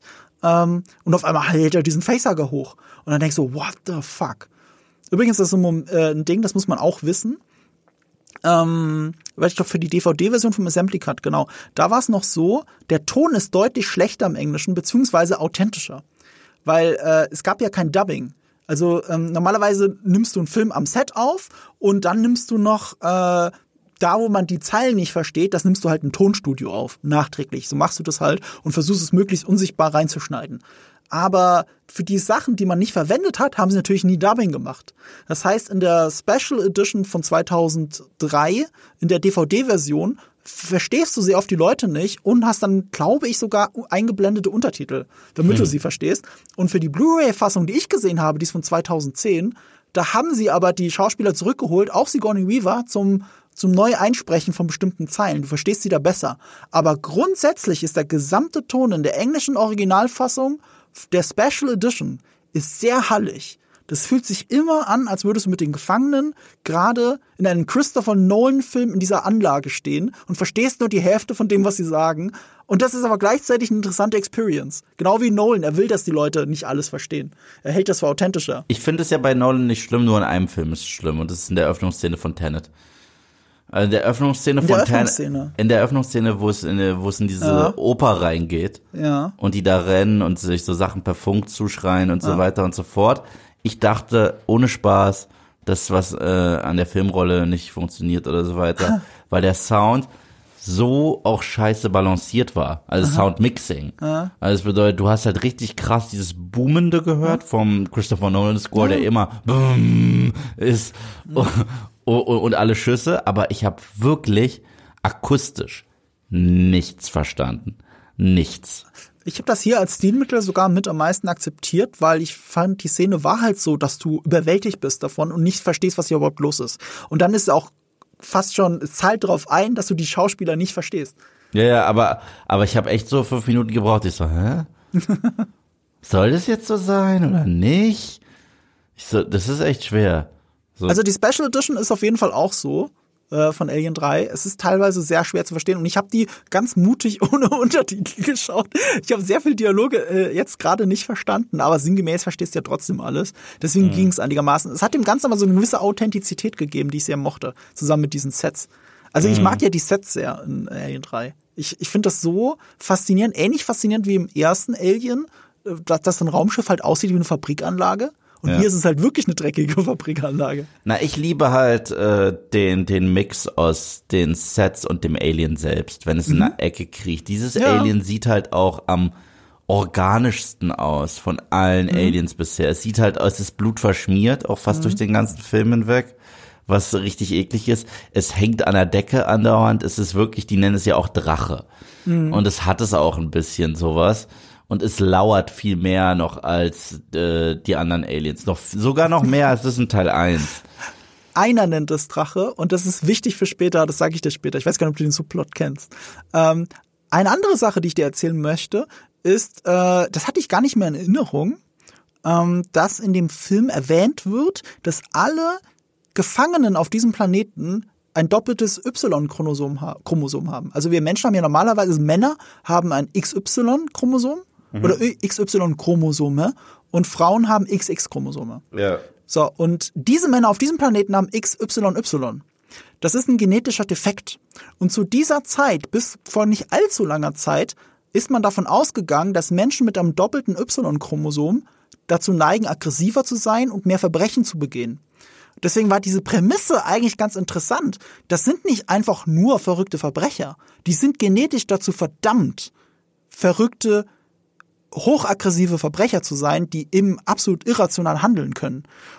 Und das ist aber längst nicht mehr Wissensstand, der, der äh, nicht der aktuelle Wissensstand der Wissenschaft. Ähm, tatsächlich ist das debunked, wenn ich das richtig gelesen habe. Es gibt da kein Verhältnis zueinander zu äh, Verbrechen und zwei Y-Chromosomen. Insofern ist das totaler Quatsch. Ist aber in dem Film die Prämisse, die durchaus spannend ist, wenn es so gewesen wäre in Wirklichkeit. Ist schade, dass es äh, nicht ist schade, sondern es ist schade, dass es den Film ein bisschen kaputt macht, wenn man mm. wirklich auf sowas achtet. Aber die Idee ist gut. Ja, aber ich muss, ich muss sagen, was, was es mhm. dem Film auch ankreiden muss, ist, die benutzen teilweise, zumindest im Kinocut, Technik, die noch nicht ausgereift war. Und zwar, die benutzen einen Mix aus CG und Stop Motion, wenn das Alien zu Sigourney hinklettert. Wenn es dann da ist im mhm. Close-Up, ist geil. Ist das einfach ist falsch, geil. was du gesagt hast. Das ist so geil. Das haben wir alle gedacht. Ich auch. Alien 3 wird als Musterbeispiel genommen für schlechtes CGI oder schle schlechtes Stop Motion. Weil das Beispiel, als das Alien durch den, aus dem Hund rauskommt, sieht aus wie Stop Motion, oder? Nee, das sieht super aus. Aber, aber, es sieht gut aus, aber es sieht ein bisschen aus wie Stop Motion, weil es ein bisschen wackelig ist. Mhm. Und äh, auch generell, das Alien selber, ich dachte auch in meiner Jugend, oh Gott, das ist aber schlechtes CGI. Das ist aber viel besser in Alien 4 und so weiter und so fort. Ähm, es ist gar kein CGI die Technik war noch gar nicht so weit, Anfang der 90er. Du hättest das gar nicht machen können. Der T1000 war natürlich krass, aber das ist auch eine ganz andere Art zu animieren. Ähm, was die gemacht haben in Wirklichkeit, und das sieht so schlecht aus, sie haben eine Puppe genommen und diese Puppe vor Greenscreen und Bluescreen bewegt. Mm. So wie man es heute mit Muppets auch gerne macht. Da sind dann blaue und grüne Stangen dann da dran und du bewegst sie. Und das Bild nimmst du und retuschierst du in das richtige Filmmaterial rein. Und da man damals ja noch nicht so wie heute mit Adobe After Effects so keen kann, dass das perfekt aussieht, hast du da immer eine Puppe gehabt, die so einen grünen oder einen blauen Schimmer hat und dadurch komplett unecht aussieht und auch so lichttechnisch nicht gut reinpasst. Und das sieht aus wie schlechtes CGI. Und ironischerweise ist das ja damit der Grund, warum wir heutzutage so viel CGI haben. Mm. Du mhm. konntest so einen White Shot Anfang der 90er einfach nicht machen. Ridley Scott hat ja auch im ersten Alien-Film super viel das Alien in weiteren Shots drin gehabt und hat das alles rausgeschnitten, weil er gesagt hat, das sieht alles dumm aus. Und David Fincher hat es halt nicht rausgeschnitten, aber der war am Schnitt nicht beteiligt von diesem Film. Und es sieht halt einigermaßen dumm aus. Also da hätte es genauso gut jemand ein Kostüm machen können. Alle Nahaufnahmen mit dem Papp, also mit dem Kostüm, ich gehe davon aus, dass es ein Kostüm ist, vielleicht auch eine Puppe, ähm, die sehen geil aus. Nee, also du hast ja auch diesen Money Shot erwähnt. Es ist tatsächlich ein Kostüm. Es war ein Typ, der auch Credit gekriegt hat äh, äh, im Kostüm, okay. der das ja. spielt. Aber die haben auch viel mit Puppen gemacht in dem Film, das muss man dazu sagen. Und äh, das, was wir als schlechtes CGI empfinden, ist in Wirklichkeit der Grund, warum wir CGI haben.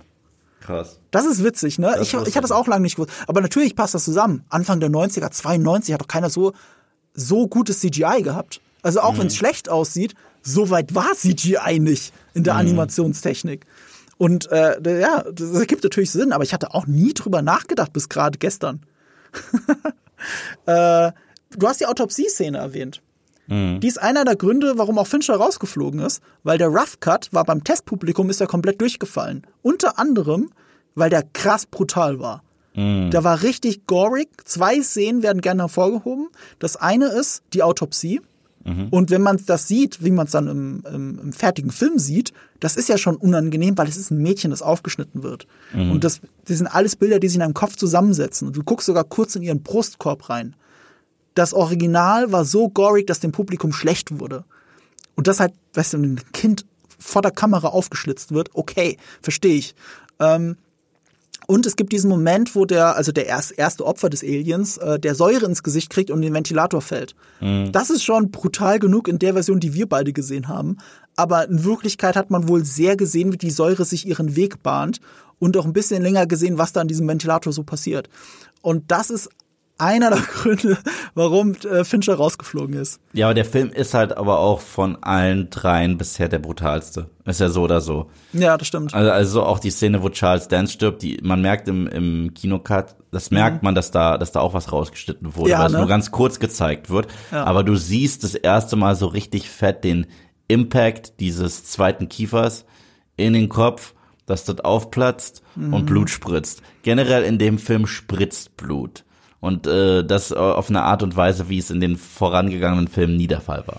Du hast auch gut gesagt, Charles Dance ist einer der großen Lichtblicke. Mhm. Da hat übrigens meine Freundin, ich muss hier immer wieder jetzt meine Freundin reinbringen, sie hat so schön gesagt, der Film hat ihr eigentlich ganz gut gefallen, bis Charles Dance gestorben ist. Ja, danach war auch die Dynamik weg ja. zwischen Ripley und einem Charakter, mit dem man so an Bord ist. Die anderen, die waren okay ich fand's persönlich halt sehr ballsy, dass sie ihn so früh getötet haben, weil ich hätte jetzt erwartet, okay, das sind die zwei letzten Lebenden und am Ende opfert er sich für sie oder irgendwie so ein Scheiß. So wie man es aus jedem zweiten Slasher kennt. Weil ja, im Kern ist es halt immer noch ein Slasher, einer nach dem anderen stirbt. Und ich fand das eigentlich ganz mutig, dass er so früh geht, so ähnlich wie der Captain in Alien 1. Ist ja auch ja. einer der ersten, die gehen. Und, äh, und, und das fand ich tatsächlich ganz gut. Es gibt auch noch zwei andere Schauspieler, die ich gerade in der Special Edition besonders gut finde. In der Kinoversion auch, aber in der Special Edition besonders. Das eine ist die rechte Hand von dem äh, Gefängnisoberaufseher. Mhm. Der ist ja so ein Stiefellecker. Und äh, der kriegt viel mehr Screentime mit Ripley alleine. Und da beginnst du ihn als Figur auf einmal zu verstehen. Und das, das erklärt auch ein bisschen mehr, warum er am Ende so ausrastet und äh, Bishop angreift. Das finde ich ganz gut und den anderen, und das wusste ich auch nicht bis zur Recherche für diesen Podcast, Charles S. Dutton, der den Anführer der Gefangenen spielt, den Prediger eigentlich schon, der immer wieder sehr überzeugend Alan Ripley sagt, sie soll sich von ihm, sie soll sich von ihm fernhalten, weil er selber ein Vergewaltiger und Mörder ist. Das liegt daran, ich, ich habe das schon damals abgekauft, ohne Witz, ich habe diese, diese, dieses Video äh, auf der Videokassette damals Alien 3 gesehen und ich fand ihn da schon toll. Mhm. Also die Art, wie er redet, selbst in der deutschen Synchro, ähm, ähm, das Charismatische, das da durchblickt bei ihm, dieses Fanatische, das durchblickt und dieses äh, Selbstreflektierte. Da ist jemand, der, der wirklich sühnen will. Und das hat damit zu tun, dass Charles S. Dutton selber jahrelang im Gefängnis war. Hm. Das wusste ich auch nicht. Also der äh, ist wegen Totschlag ins Gefängnis gekommen. Ich glaube, äh, fünf Jahre, davon aber nicht alle abgesessen. Und dann hat er in seiner Bewährungszeit nochmal einen Raubüberfall oder sowas begangen und wurde dann nochmal jahrelang eingesperrt. Er selber sagt, er ist für das Töten eines Schwarzen drei Jahre bestraft worden und für das Schlagen eines Weißen acht Jahre, um ein bisschen die Probleme in Amerika aufzuzeigen. Und er war Mitglied bei den Black Panthers. Hm. Also wir, all das ist da gerade so drin. Jemand, der auf dem Resozialisierungsweg ist, jemand, der fanatisch ist, und das hat er deswegen so gut verkörpert. Ich wusste das nicht. Er, er hat dann äh, während der Gefängniszeit angefangen, äh, College nachzuholen oder danach halt. Und, äh, und es ist dann eben, dann hat sie ihn in die Künste getrieben. Und als Schauspieler und hat ja auch in vielen anderen Sachen mitgespielt, nicht nur in dem Film. Ähm, aber das fand ich sehr interessant zu erfahren, warum gerade er einer meiner großen Lichtblicke in diesem Film schon immer war. Mhm. Ähm, Worüber können wir noch reden? Ah ja, guck mal hier. Wenn wir bei den Effekten sind, ein Effekt, ich habe das gar nicht damals umrissen, aber ja, äh, Bishop, der. Ja, das ist, das ist der beste Effekt krass, Oder? Das ist der beste Effekt, diese, diese Maske und allem drum dran, das ist wirklich geil. Die Maske? Naja, die Maskenarbeit an dem Ding. Ah, du meinst, als sie mit ihm redet? Ja, genau. Das ist geil. Das ist das so ist geil, so dass du es gerade sagst. Ich dachte auch immer, das ist eine Maske. Das ist ein Droide. Okay, krass die haben einen Druiden gebaut, einen Motion-Control-Druiden für diese Szene, weil sie dachten, sie können nicht zum dritten Mal hintereinander einen Typ durch den Boden stecken und dann so reden lassen, so wie in den anderen beiden Filmen. Das ist ja genauso Na, passiert. Also, ich hab, ich hab einmal ja, mit Ian Holm und einmal mit äh, Bishop. Also ich dachte nicht, dass es wirklich Lance Hendrickson ist. Ich dachte schon, dass es irgendwie eine Puppenarbeit ist. Ach so. Das dachte ich. Also es sieht nicht aus, als wenn es wirklich Lance Hendrickson noch wäre. Dafür ist zu viel äh, verzerrt und man sieht es. Aber ich wusste nicht, dass ein echter Droid ist. Ich dachte, es wäre einfach eine Puppe. Nee, ach so, ja, okay, das hätte auch funktioniert. Ich, ich, ich, dachte, ich habe nie drüber nachgedacht. Ich habe nie diesen Effekt hinterfragt und dann lese ich das, dass es einfach ein echter Druide ist und dachte, what the fuck? Okay, das war technisch tatsächlich sehr weit vorne. Man darf nicht vergessen, ne? Alien 3 hätte 45 Millionen Dollar kosten sollen, was schon sehr viel Geld ist und hat am Ende 65 Millionen gekostet. Anfang der 90er. Das ist ein riesiges Budget. Terminator 2 hatte 100 Millionen und war damit der teuerste Film aller Zeiten 1991. Also das ist schon heftig. Ein James Bond-Film Ende der 90er hat immer noch 80 Millionen gekostet. Ein James mhm. Bond-Film.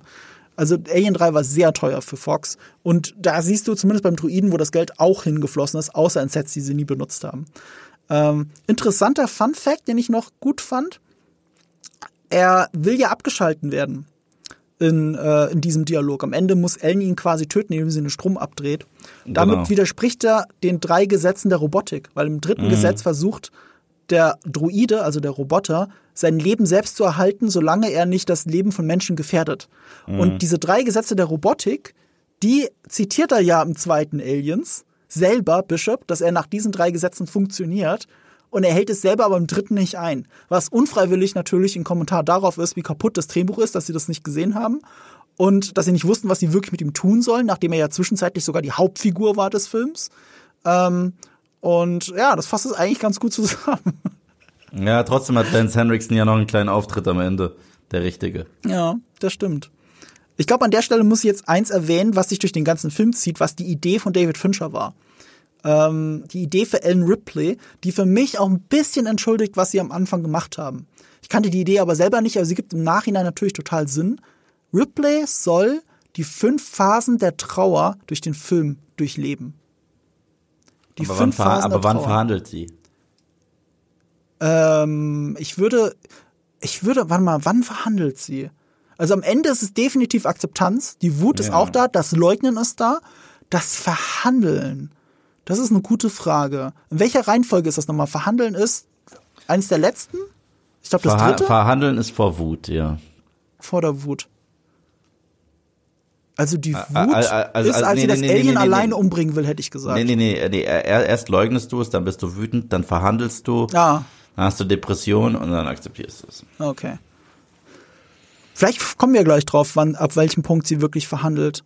Ähm, ich, ich würde, also gefühlt hätte ich gesagt, ah doch, natürlich, sogar sehr deutlich. Sie verhandelt nämlich ähm, mit der Company, mit Wayland Yutani.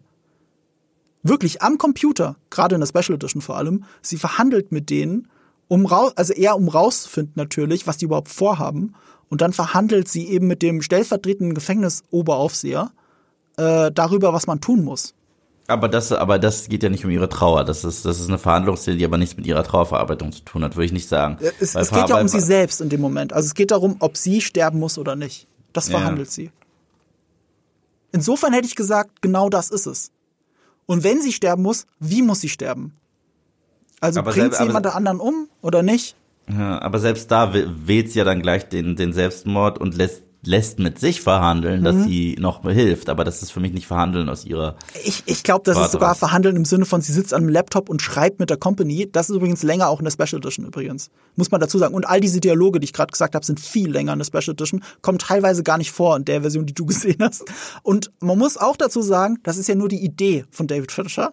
Das heißt nicht, dass der Film das gut macht. Mhm. Es wird ja, es wurde jeden Tag am Drehbuch geschrieben. Jeden Tag. Mhm. Und das merkst du. Und ob er der, der Film diesen Motiven dann noch gerecht wird oder nicht, sei dahingestellt. Aber ich finde, es erklärt ganz gut, warum der Arc nur von ihr alleine für mich doch ganz gut funktioniert und warum der Film doch ein bisschen psychologischer ist als die anderen. Das plus die Serienkiller weil er das immer wieder mitverhandelt, äh, wie die Figuren zueinander stehen. Und ich finde zum Beispiel Resozialisierung ist ein großes Thema, das äh, in der Special Edition mehr aufgegriffen wird wieder, aber an der Stelle kommen wir auch noch an. Ähm, eine Sache, die wir vielleicht erwähnen könnten, ist, dass HR Giga wieder mitgearbeitet hat.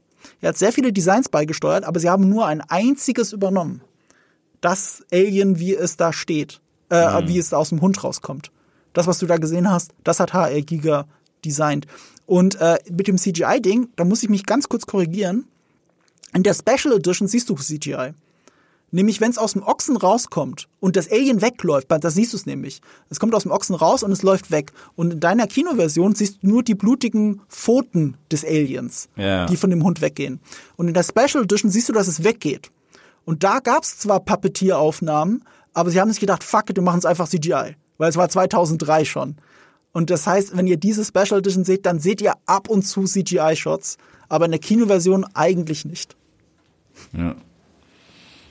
Gut, was haben wir denn noch? Ähm, du hast vorhin den Drachen angesprochen, den würde ich gerne äh, behandeln. Ähm, das, das Alien wird sehr, wird sehr oft in dem Film auch von Sigourney Weaver als das Beast be- äh, bezeichnet. Das ist eine biblische Anspielung, weil in der Bibel von dem Beast geredet wird. Ich glaube, da geht es um teuflische Verführung oder irgendwie sowas. Aber das Beast wird sehr oft genannt und es, du hast ja diese viele christliche Symbolik in dem Film. Und es gibt halt eine Person, die von einem Drachen spricht. Das ist, oh Gott, wie heißt der denn nochmal? Das ist auch mein Problem mit dem Film. Gestern- Golik heißt er. Und Golik, ja, das ist halt ein Punkt. Golik vergisst du wieder, weil er in der Kinoversion nur eine kurze Rolle hat. Er wird blutüberströmt, er redet vom Drachen. Das letzte, was du von ihm siehst, ist, glaube ich, sogar, dass er sieht, wie Clemens getötet wird. Yep. Und dann ist er aus dem Film rausgeschrieben. In der Version von Fincher ist seine Rolle viel größer und in der Special Edition ist das wenigstens ein bisschen erhalten geblieben.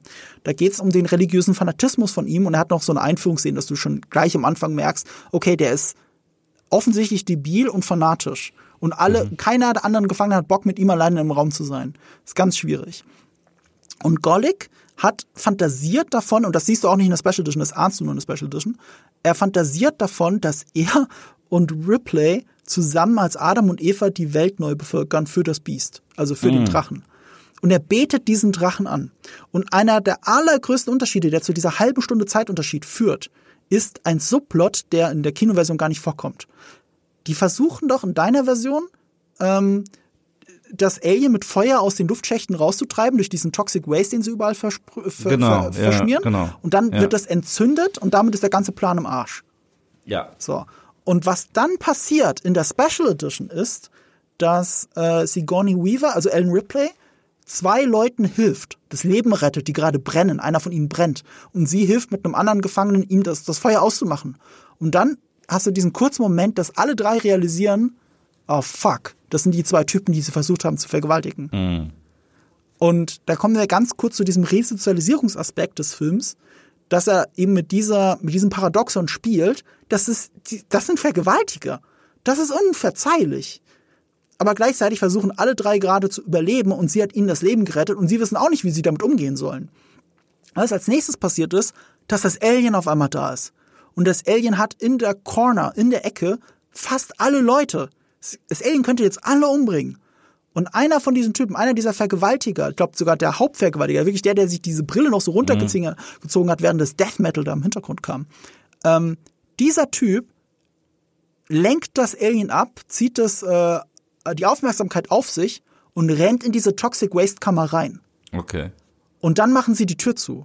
Der Typ opfert sich, sie stehen alle vor diesem Tor und du hörst nur noch die Schreie von ihm. Und das ist wirklich ein sehr bedrückender Moment.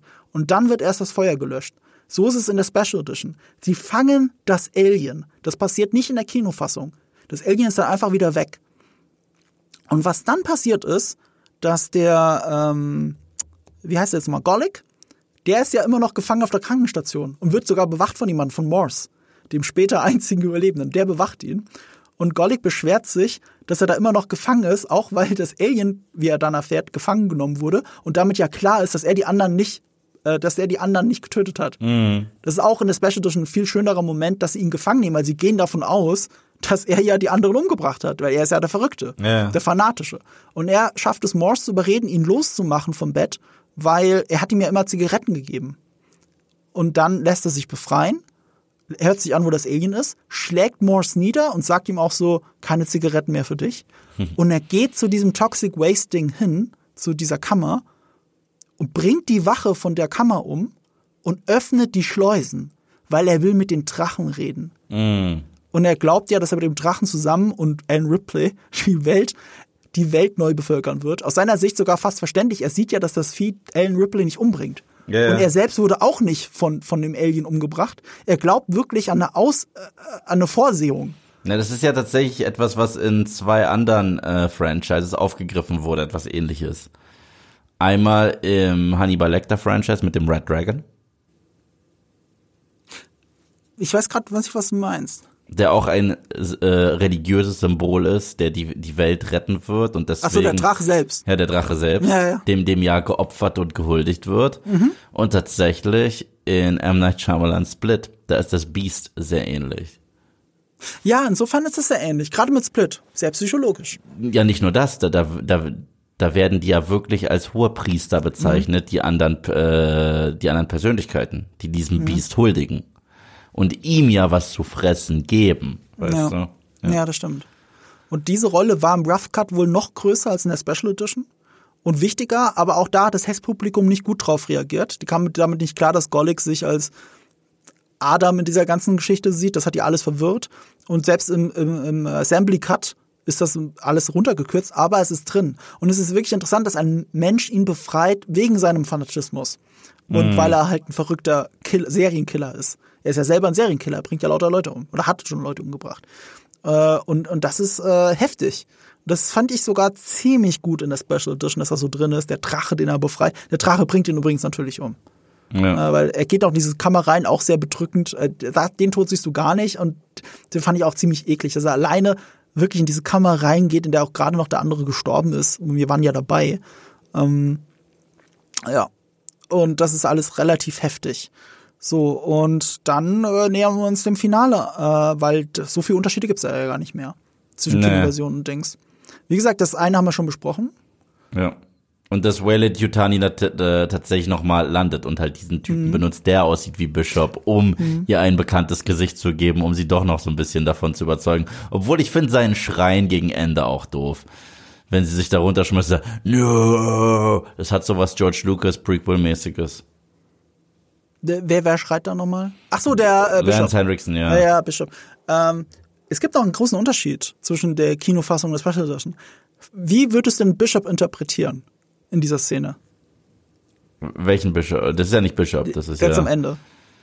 Du, du meinst Lance Henriksens Ja. Charakter, der ja nicht Bishop ist, Ja, der nur Ende. ihn. Was, mein, was meint ich, wie ich ihn interpretieren würde? Äh, ist er ein Mensch oder Androide? Er ist ein Android. Er ist ein Mensch. Wirklich, aber er hat so eine Mutation am Ohr oder irgendwas. Nee, nee, er hat ihm das Ohr so abgeschlagen, das hängt so runter. Und in der Ja. Kinofassung reagiert er gar nicht drauf. Und deswegen denkst du, und das habe ich auch gedacht, als Kind, als ich den Film auf die Video gesehen habe, ah, er ist ein Androide. Was ich eigentlich sogar ziemlich clever fand, weil es nochmal gezeigt hat, dass er sie die ganze Zeit anlügt. Eigentlich ist das ganz geil. Und in der Special Edition wird ganz klar, und damit widerspricht es übrigens äh, Alien vs. Predator 1, er ist ein Mensch. Ja, er ist der, der verantwortlich ist für, also er ist der, der Modell gestanden hat für die Bishops. Mhm. Ja, genau. In Alien vs. Predator 1. Elvis Predator 1 äh, widerspricht dem Kanon gleich dreimal. Ja, okay, also, also, also, also äh, Alien vs. Predator widerspricht, es, schafft es, okay, sch schafft es, dem Alien und dem Predator-Kanon zu widersprechen. Ja, das war. Also, weil, weil, weil ähm, es war ja auch so, dass in Aliens, der ja wesentlich später spielt als Alien vs. Predator, sagt, äh, wird auch festgestellt, dass so eine Kreatur wie dieser Xenomorph in in keiner aufgezeichneten Datenbank je zu sehen war und der Film spielt 2004. Und, äh, und da gibt es schon Aufzeichnungen dazu. Okay, das, das ist schon mal ein Fail. Dann Lance Henriksens Charakter in, der heißt glaube ich Walter äh, Wayland Bishop oder so ist sein Name und der, der ist der Urvater von der Wayland Company, Ja. was ein Widerspruch ist. Und wenn wir eins aus den Predator-Filmen gelernt haben, sie greifen immer an, da wo es am heißesten ist. Antarktis it is. So, ich, also, also das ergibt gar keinen Sinn. Nee, nee, aber das war auch alles, aber man muss ja auch sagen, in Predator 1 haben die sich alles aus dem Arsch gezogen. Also die wussten ja nicht wirklich, wer, die, wer der Predator ist und was er wirklich vorhat. Das sind ja alles nur Vermutungen, oder? Oder habe ich das falsch in Erinnerung? Na, guck mal, im ersten Teil wird es suggeriert, da sagt, da sagt diese einzige Überlebende von dem Camp, dass es schon in ihrem Dorf Stories gibt, in den heißesten Sommern greift er immer wieder an. Ja, aber das Ja, will ich damit sagen. genau. Die wissen es nicht wirklich. Genau, und, und dann kam Teil zwei und der wurde dann auch vermarktet mit dem heißesten Sommer in Los Angeles aller Zeiten. Wer kommt? Ah, Okay, ja. Der Predator. Weißt du so, weil, weil das ist so wie auf Safari. Das ist so sein Mhm. Jagdrevier. Antarktis it is. Erneut. Weißt du so, äh, es ergibt nicht wirklich Sinn, ihn in dieses Szenario dann da reinzuhauen. Wenn es so eine Kanon. Und, und, und die Tagline ist eine Lüge. Das, das regt mich am meisten an Elvis Predator auf, aber da, dazu kommen wir ja bald. Nee, dazu kommen wir ein anderes Mal. Du weißt ja, was die Tagline äh, ist, aber oder? sag mir, hilf mir noch mal bitte. Ja, ja, ich weiß, äh, We Lose. Ähm, aber Lance Hendrickson, äh, stirbt er noch mal in AVP 1? Ja. Ja, ne? Ja, und es war auf eine sehr witzige Art und Weise, weil da probieren sie ja dem Kanon nah zu sein. Und zwar der Predator wirkt ihn, Ja. scannt ihn und sieht, dass er äh, Krebs hat, dass sein äh, Körper zerfressen ist von Krebs. Also lässt er ihn fallen, weil der halt nicht würdig ist, von ihm äh, ermordet zu werden. Und dann sagt er, Don't you walk away from me. Holt sich einen Flammenwerfer und probiert diesen Predator anzuzünden und dann denkt er sich, okay, fuck, du hast einen Flammenwerfer, jetzt ist der Kampf fair. Nimmt sich seine, seine Wolverine-Krallen und sticht ihn ab. Ah, okay. Siehst du, ich habe den ganzen Film vergessen. Ähm, auf jeden Fall ist dann das Special Edition ein Mensch. Und zwar klar, weil du siehst dann, wie er blutet, du siehst es wirklich, wie er das Ohr hält, du siehst, wie er schimpft darauf, damn, und er ruft sogar, I'm not an Android oder I'm not a droid. Ne? Und das wird dann klarer. Und du siehst auch, dass er wirklich rotes Blut blutet und nicht dieses Weiße der synthetischen äh, Droiden oder synthetischen Menschen. Und das, wenn du in der Kinoversion genau drauf achtest, siehst du, dass rote Blut zwar. Aber selbst da habe ich gedacht, ja, okay, das ist jetzt, der ist offensichtlich ein Druide, er reagiert ja gar nicht auf diese schwere Verletzung. Was soll er denn sonst sein? Und der Special Edition wird klar, dass er Mensch ist und damit widerspricht sie auch dem Kanon. Also deswegen kann, wenn wenn man mehr oder weniger von Kanon spricht, kann eigentlich nur Alien 3 Kanon sein. Ja. Tatsächlich. Ja. Nee, also, Also die Kinoversion also AV, Kanon sein. AVP meine spielt in einem ganz eigenen Universum. Ja, aber ich meine, wenn du AVP mit reinnimmst, kann nur Alien 3 Kinoversion Kanon sein, aber nicht die Special Edition. Ja, klar, klar. Wenn du es so siehst, das wollte ich damit sagen. Äh, Mor übrigens, Fun Fact, den man auch nicht so leicht rausfindet. Morse ist der einzige Überlebende in diesem Film. Mhm. Was ja irgendwie auch wieder cool gemacht ist, weil er dreht sich so um, grinst und dann und dann ist der letzte Shot ja, dass man äh, dieses alte Log aus Alien 1 hört Ja. und die drei Pots. Was ich gar kein so schlechtes Ende finde, gemessen daran, dass das halt alles so gelaufen ist, wie es gelaufen ist. Ähm, also das macht den Zirkelschluss so ein bisschen zum zweiten und zum ersten Film gleichzeitig. Ersten Film wegen dem Log, wegen dem Audiolog und zum zweiten Film, weil die drei Pots siehst. Und äh, ein bisschen Hoffnung ist ja trotzdem da, weil einer hat's ja überlebt, Morse eben. Ne? Und es ist so, in einem Buch, ähm, das heißt Alien the Wayland Yutani Report. Das ist so ein, äh, ich weiß gar nicht eigentlich genau, was es ist, das ist so eine Art äh, Kompendium zu dem Film. Da wird klar, dass Morse äh, versetzt wird in ein anderes Gefängnis. Und weil er dort in diesem Gefängnis halt noch 20 Jahre lang verrottet, schreibt er ein Buch, das published wird, über seine Erlebnisse. Und das Buch hat der Androide Call aus Alien 4 gelesen. Und deswegen wusste Call so viel über Alan Ripley. Okay. Aber das natürlich auch im Nachhinein ein bisschen dazugedichtet mit dem Compendium und allem. Ähm, aber zumindest diese leichte Verbindung gibt es tatsächlich von Alien 3 zu Alien 4. Es gibt auch noch eine äh, Casting-Entscheidung, die spannend ist, sowohl in Alien 3 und Alien 4, die auch bewusst Mhm. ist. Und zwar in Alien 3 spielt Billy Drago mit. Kennst du den? Ist ein legendärer Äh, Schauspieler. ne, Er ist bekannt. Billy Drago, Alien Ja. 3. Ja, er ist bekannt, er ist auch einer der Insassen. Er ist bekannt für seine extremen Bad Guy Rollen. Er spielt den Anwalt von Kaiser Sose. Ah ja, dann Usual weiß ich sofort, wen du meinst. Du meinst den aus, äh, aus äh, Lost World Jurassic Park. Genau. Er ist bekannt für seine sadistischen Bad Guys Rollen und auch seine dämonischen Horrorrollen. Er hat ja sehr lange in der TV-Serie den Dämon der Angst gespielt. Okay. In welcher Serie? Charmed. Okay. Das Jumped habe ich nie so weit geschaut. Und ähm, in Teil äh, 4 haben sie dann einen Wissenschaftler, der auch so eine Mördervisage hat, der so, sogar die Alien-Mundbewegungen nachmacht vom Spiel. Ja, die- weißt du, ja. wer das ist? Äh, ja, das ist Schlangenzunge aus Herr der Ringe. Ja, aber weißt du, wodurch, da- dass dieser Typ selber eine Horrorikone ist? Nee, was Das ist Charles D. Ray, das ist Chucky. Ach echt? Also er Ja. spricht Chucky. Er, spri er spielt ihn auch. Also er spricht die Puppe, aber er spielt ja, auch den Mörder, der er mal war. Also Chucky ist ja nicht. Ach so, der, das, ich habe immer, ich habe dir das schon mal erzählt, glaube ich. Ich habe nur Chucky und die Braut gesehen. Das ist der einzige Chucky-Film, den ich je Ach so, gesehen habe. ja, aber es gibt auch in den Chucky-Filmen immer mal wieder Flashbacks, also auch zu, zu seinem Leben als Mörder. Also er war, er war ja, also das ist ja nur, die, das finde ich halt ganz schlimm. Das Remake mit Mark Hamill finde ich scheiße, weil das ist ja ein AI Mhm. Und das ist so diese typische, ich beschütze und indem ich beschütze, fange ich an zu morden. Das ist, ich hasse das. Weil Chucky hat Persönlichkeit. Es war mal ein Mörder, ein Serienmörder, mhm. der durch Magie kurz vor seinem Tod seine Seele transferiert hat in diese Puppe. Deswegen benimmt sich ja die Puppe und flucht auch so. Mhm. Und weil es ist immer noch der Typ. Es ist immer noch der Typ, der früher halt nicht als Puppe gemordet hat. Der mordet jetzt halt einfach weiter als Puppe, weil es sein Ding ist. Und dieser Schauspieler ähm, wird immer nur für Bad Guy-Rollen besetzt. Immer. Mhm. Und deswegen hat man diese Horror-Ikone auch eingeführt, auch noch in äh, Alien 4. Ja, das ergibt Sinn, aber ich fand ihn auch ganz großartig in Alien 4. Ich finde, ey, ich, äh, ohne Spaß, das ist ein toller Schauspieler. Ich liebe ihn in allem, wo er drin ist. Er, er macht alles besser. Er, er hat halt einfach, was der mit seinem Gesicht an Gestiken drauf hat, ja. ist unfassbar. Das ist auf so einem Jim Carrey-Niveau, würde ich sagen. Ne? Yeah. Ist schon sehr gestikulierend, yeah. Mimik sehr stark, Mimik sehr stark. Ähm, äh, hier in Alien 4, warte, was wollte ich sagen?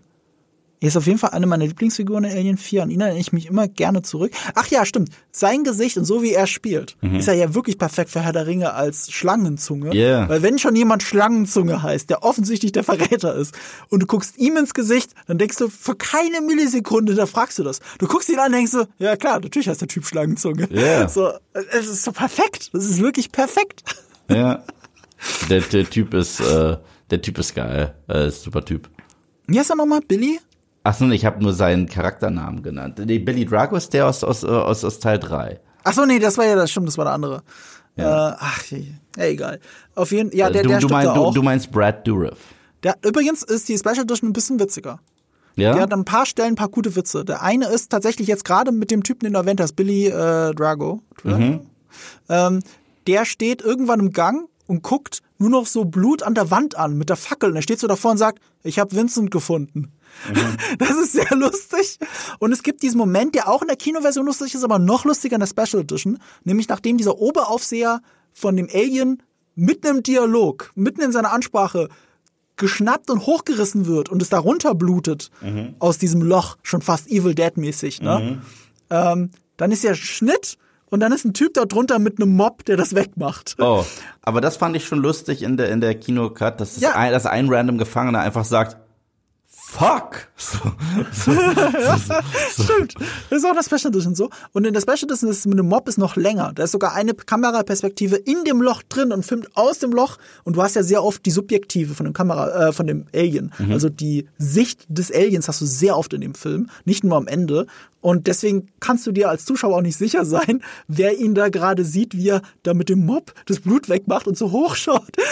Und das ist dann doppelt lustig, umso länger dieser Moment geht. Und gleichzeitig atmosphärisch. Das sind die Stärken, auch die komödiantischen Stärken, die Alien 3 hat, die in der Kinoversion ein bisschen verloren gehen. Da muss ich immer an einen Gag aus Robert Chicken denken. Einen sehr lustigen. Welchen? Und zwar ein Star Wars Gag. Und zwar, du siehst einfach irgendeine so Plattform irgendwo und auf einmal, boom, knallt die Hälfte von Darth Maul runter. Ja. Und dann, und dann hast du da, hast du da so eine Reinigungskraft, der so, ah, work, work, work. I gotta get that promotion to Coruscant. Ja. Und dann, zack, äh, siehst du den gleichen Typen äh, paar Jahre später auf Coruscant putzen und auf einmal, puff, knallt Samuel L. Jackson runter, Mace Windu. Und er, ah, I gotta get that promotion to the Death Star. Und dann, und dann irgendwann hörst du auch so einen Schreien und dann fällt der Imperator runter und er, what are they doing up there all the time?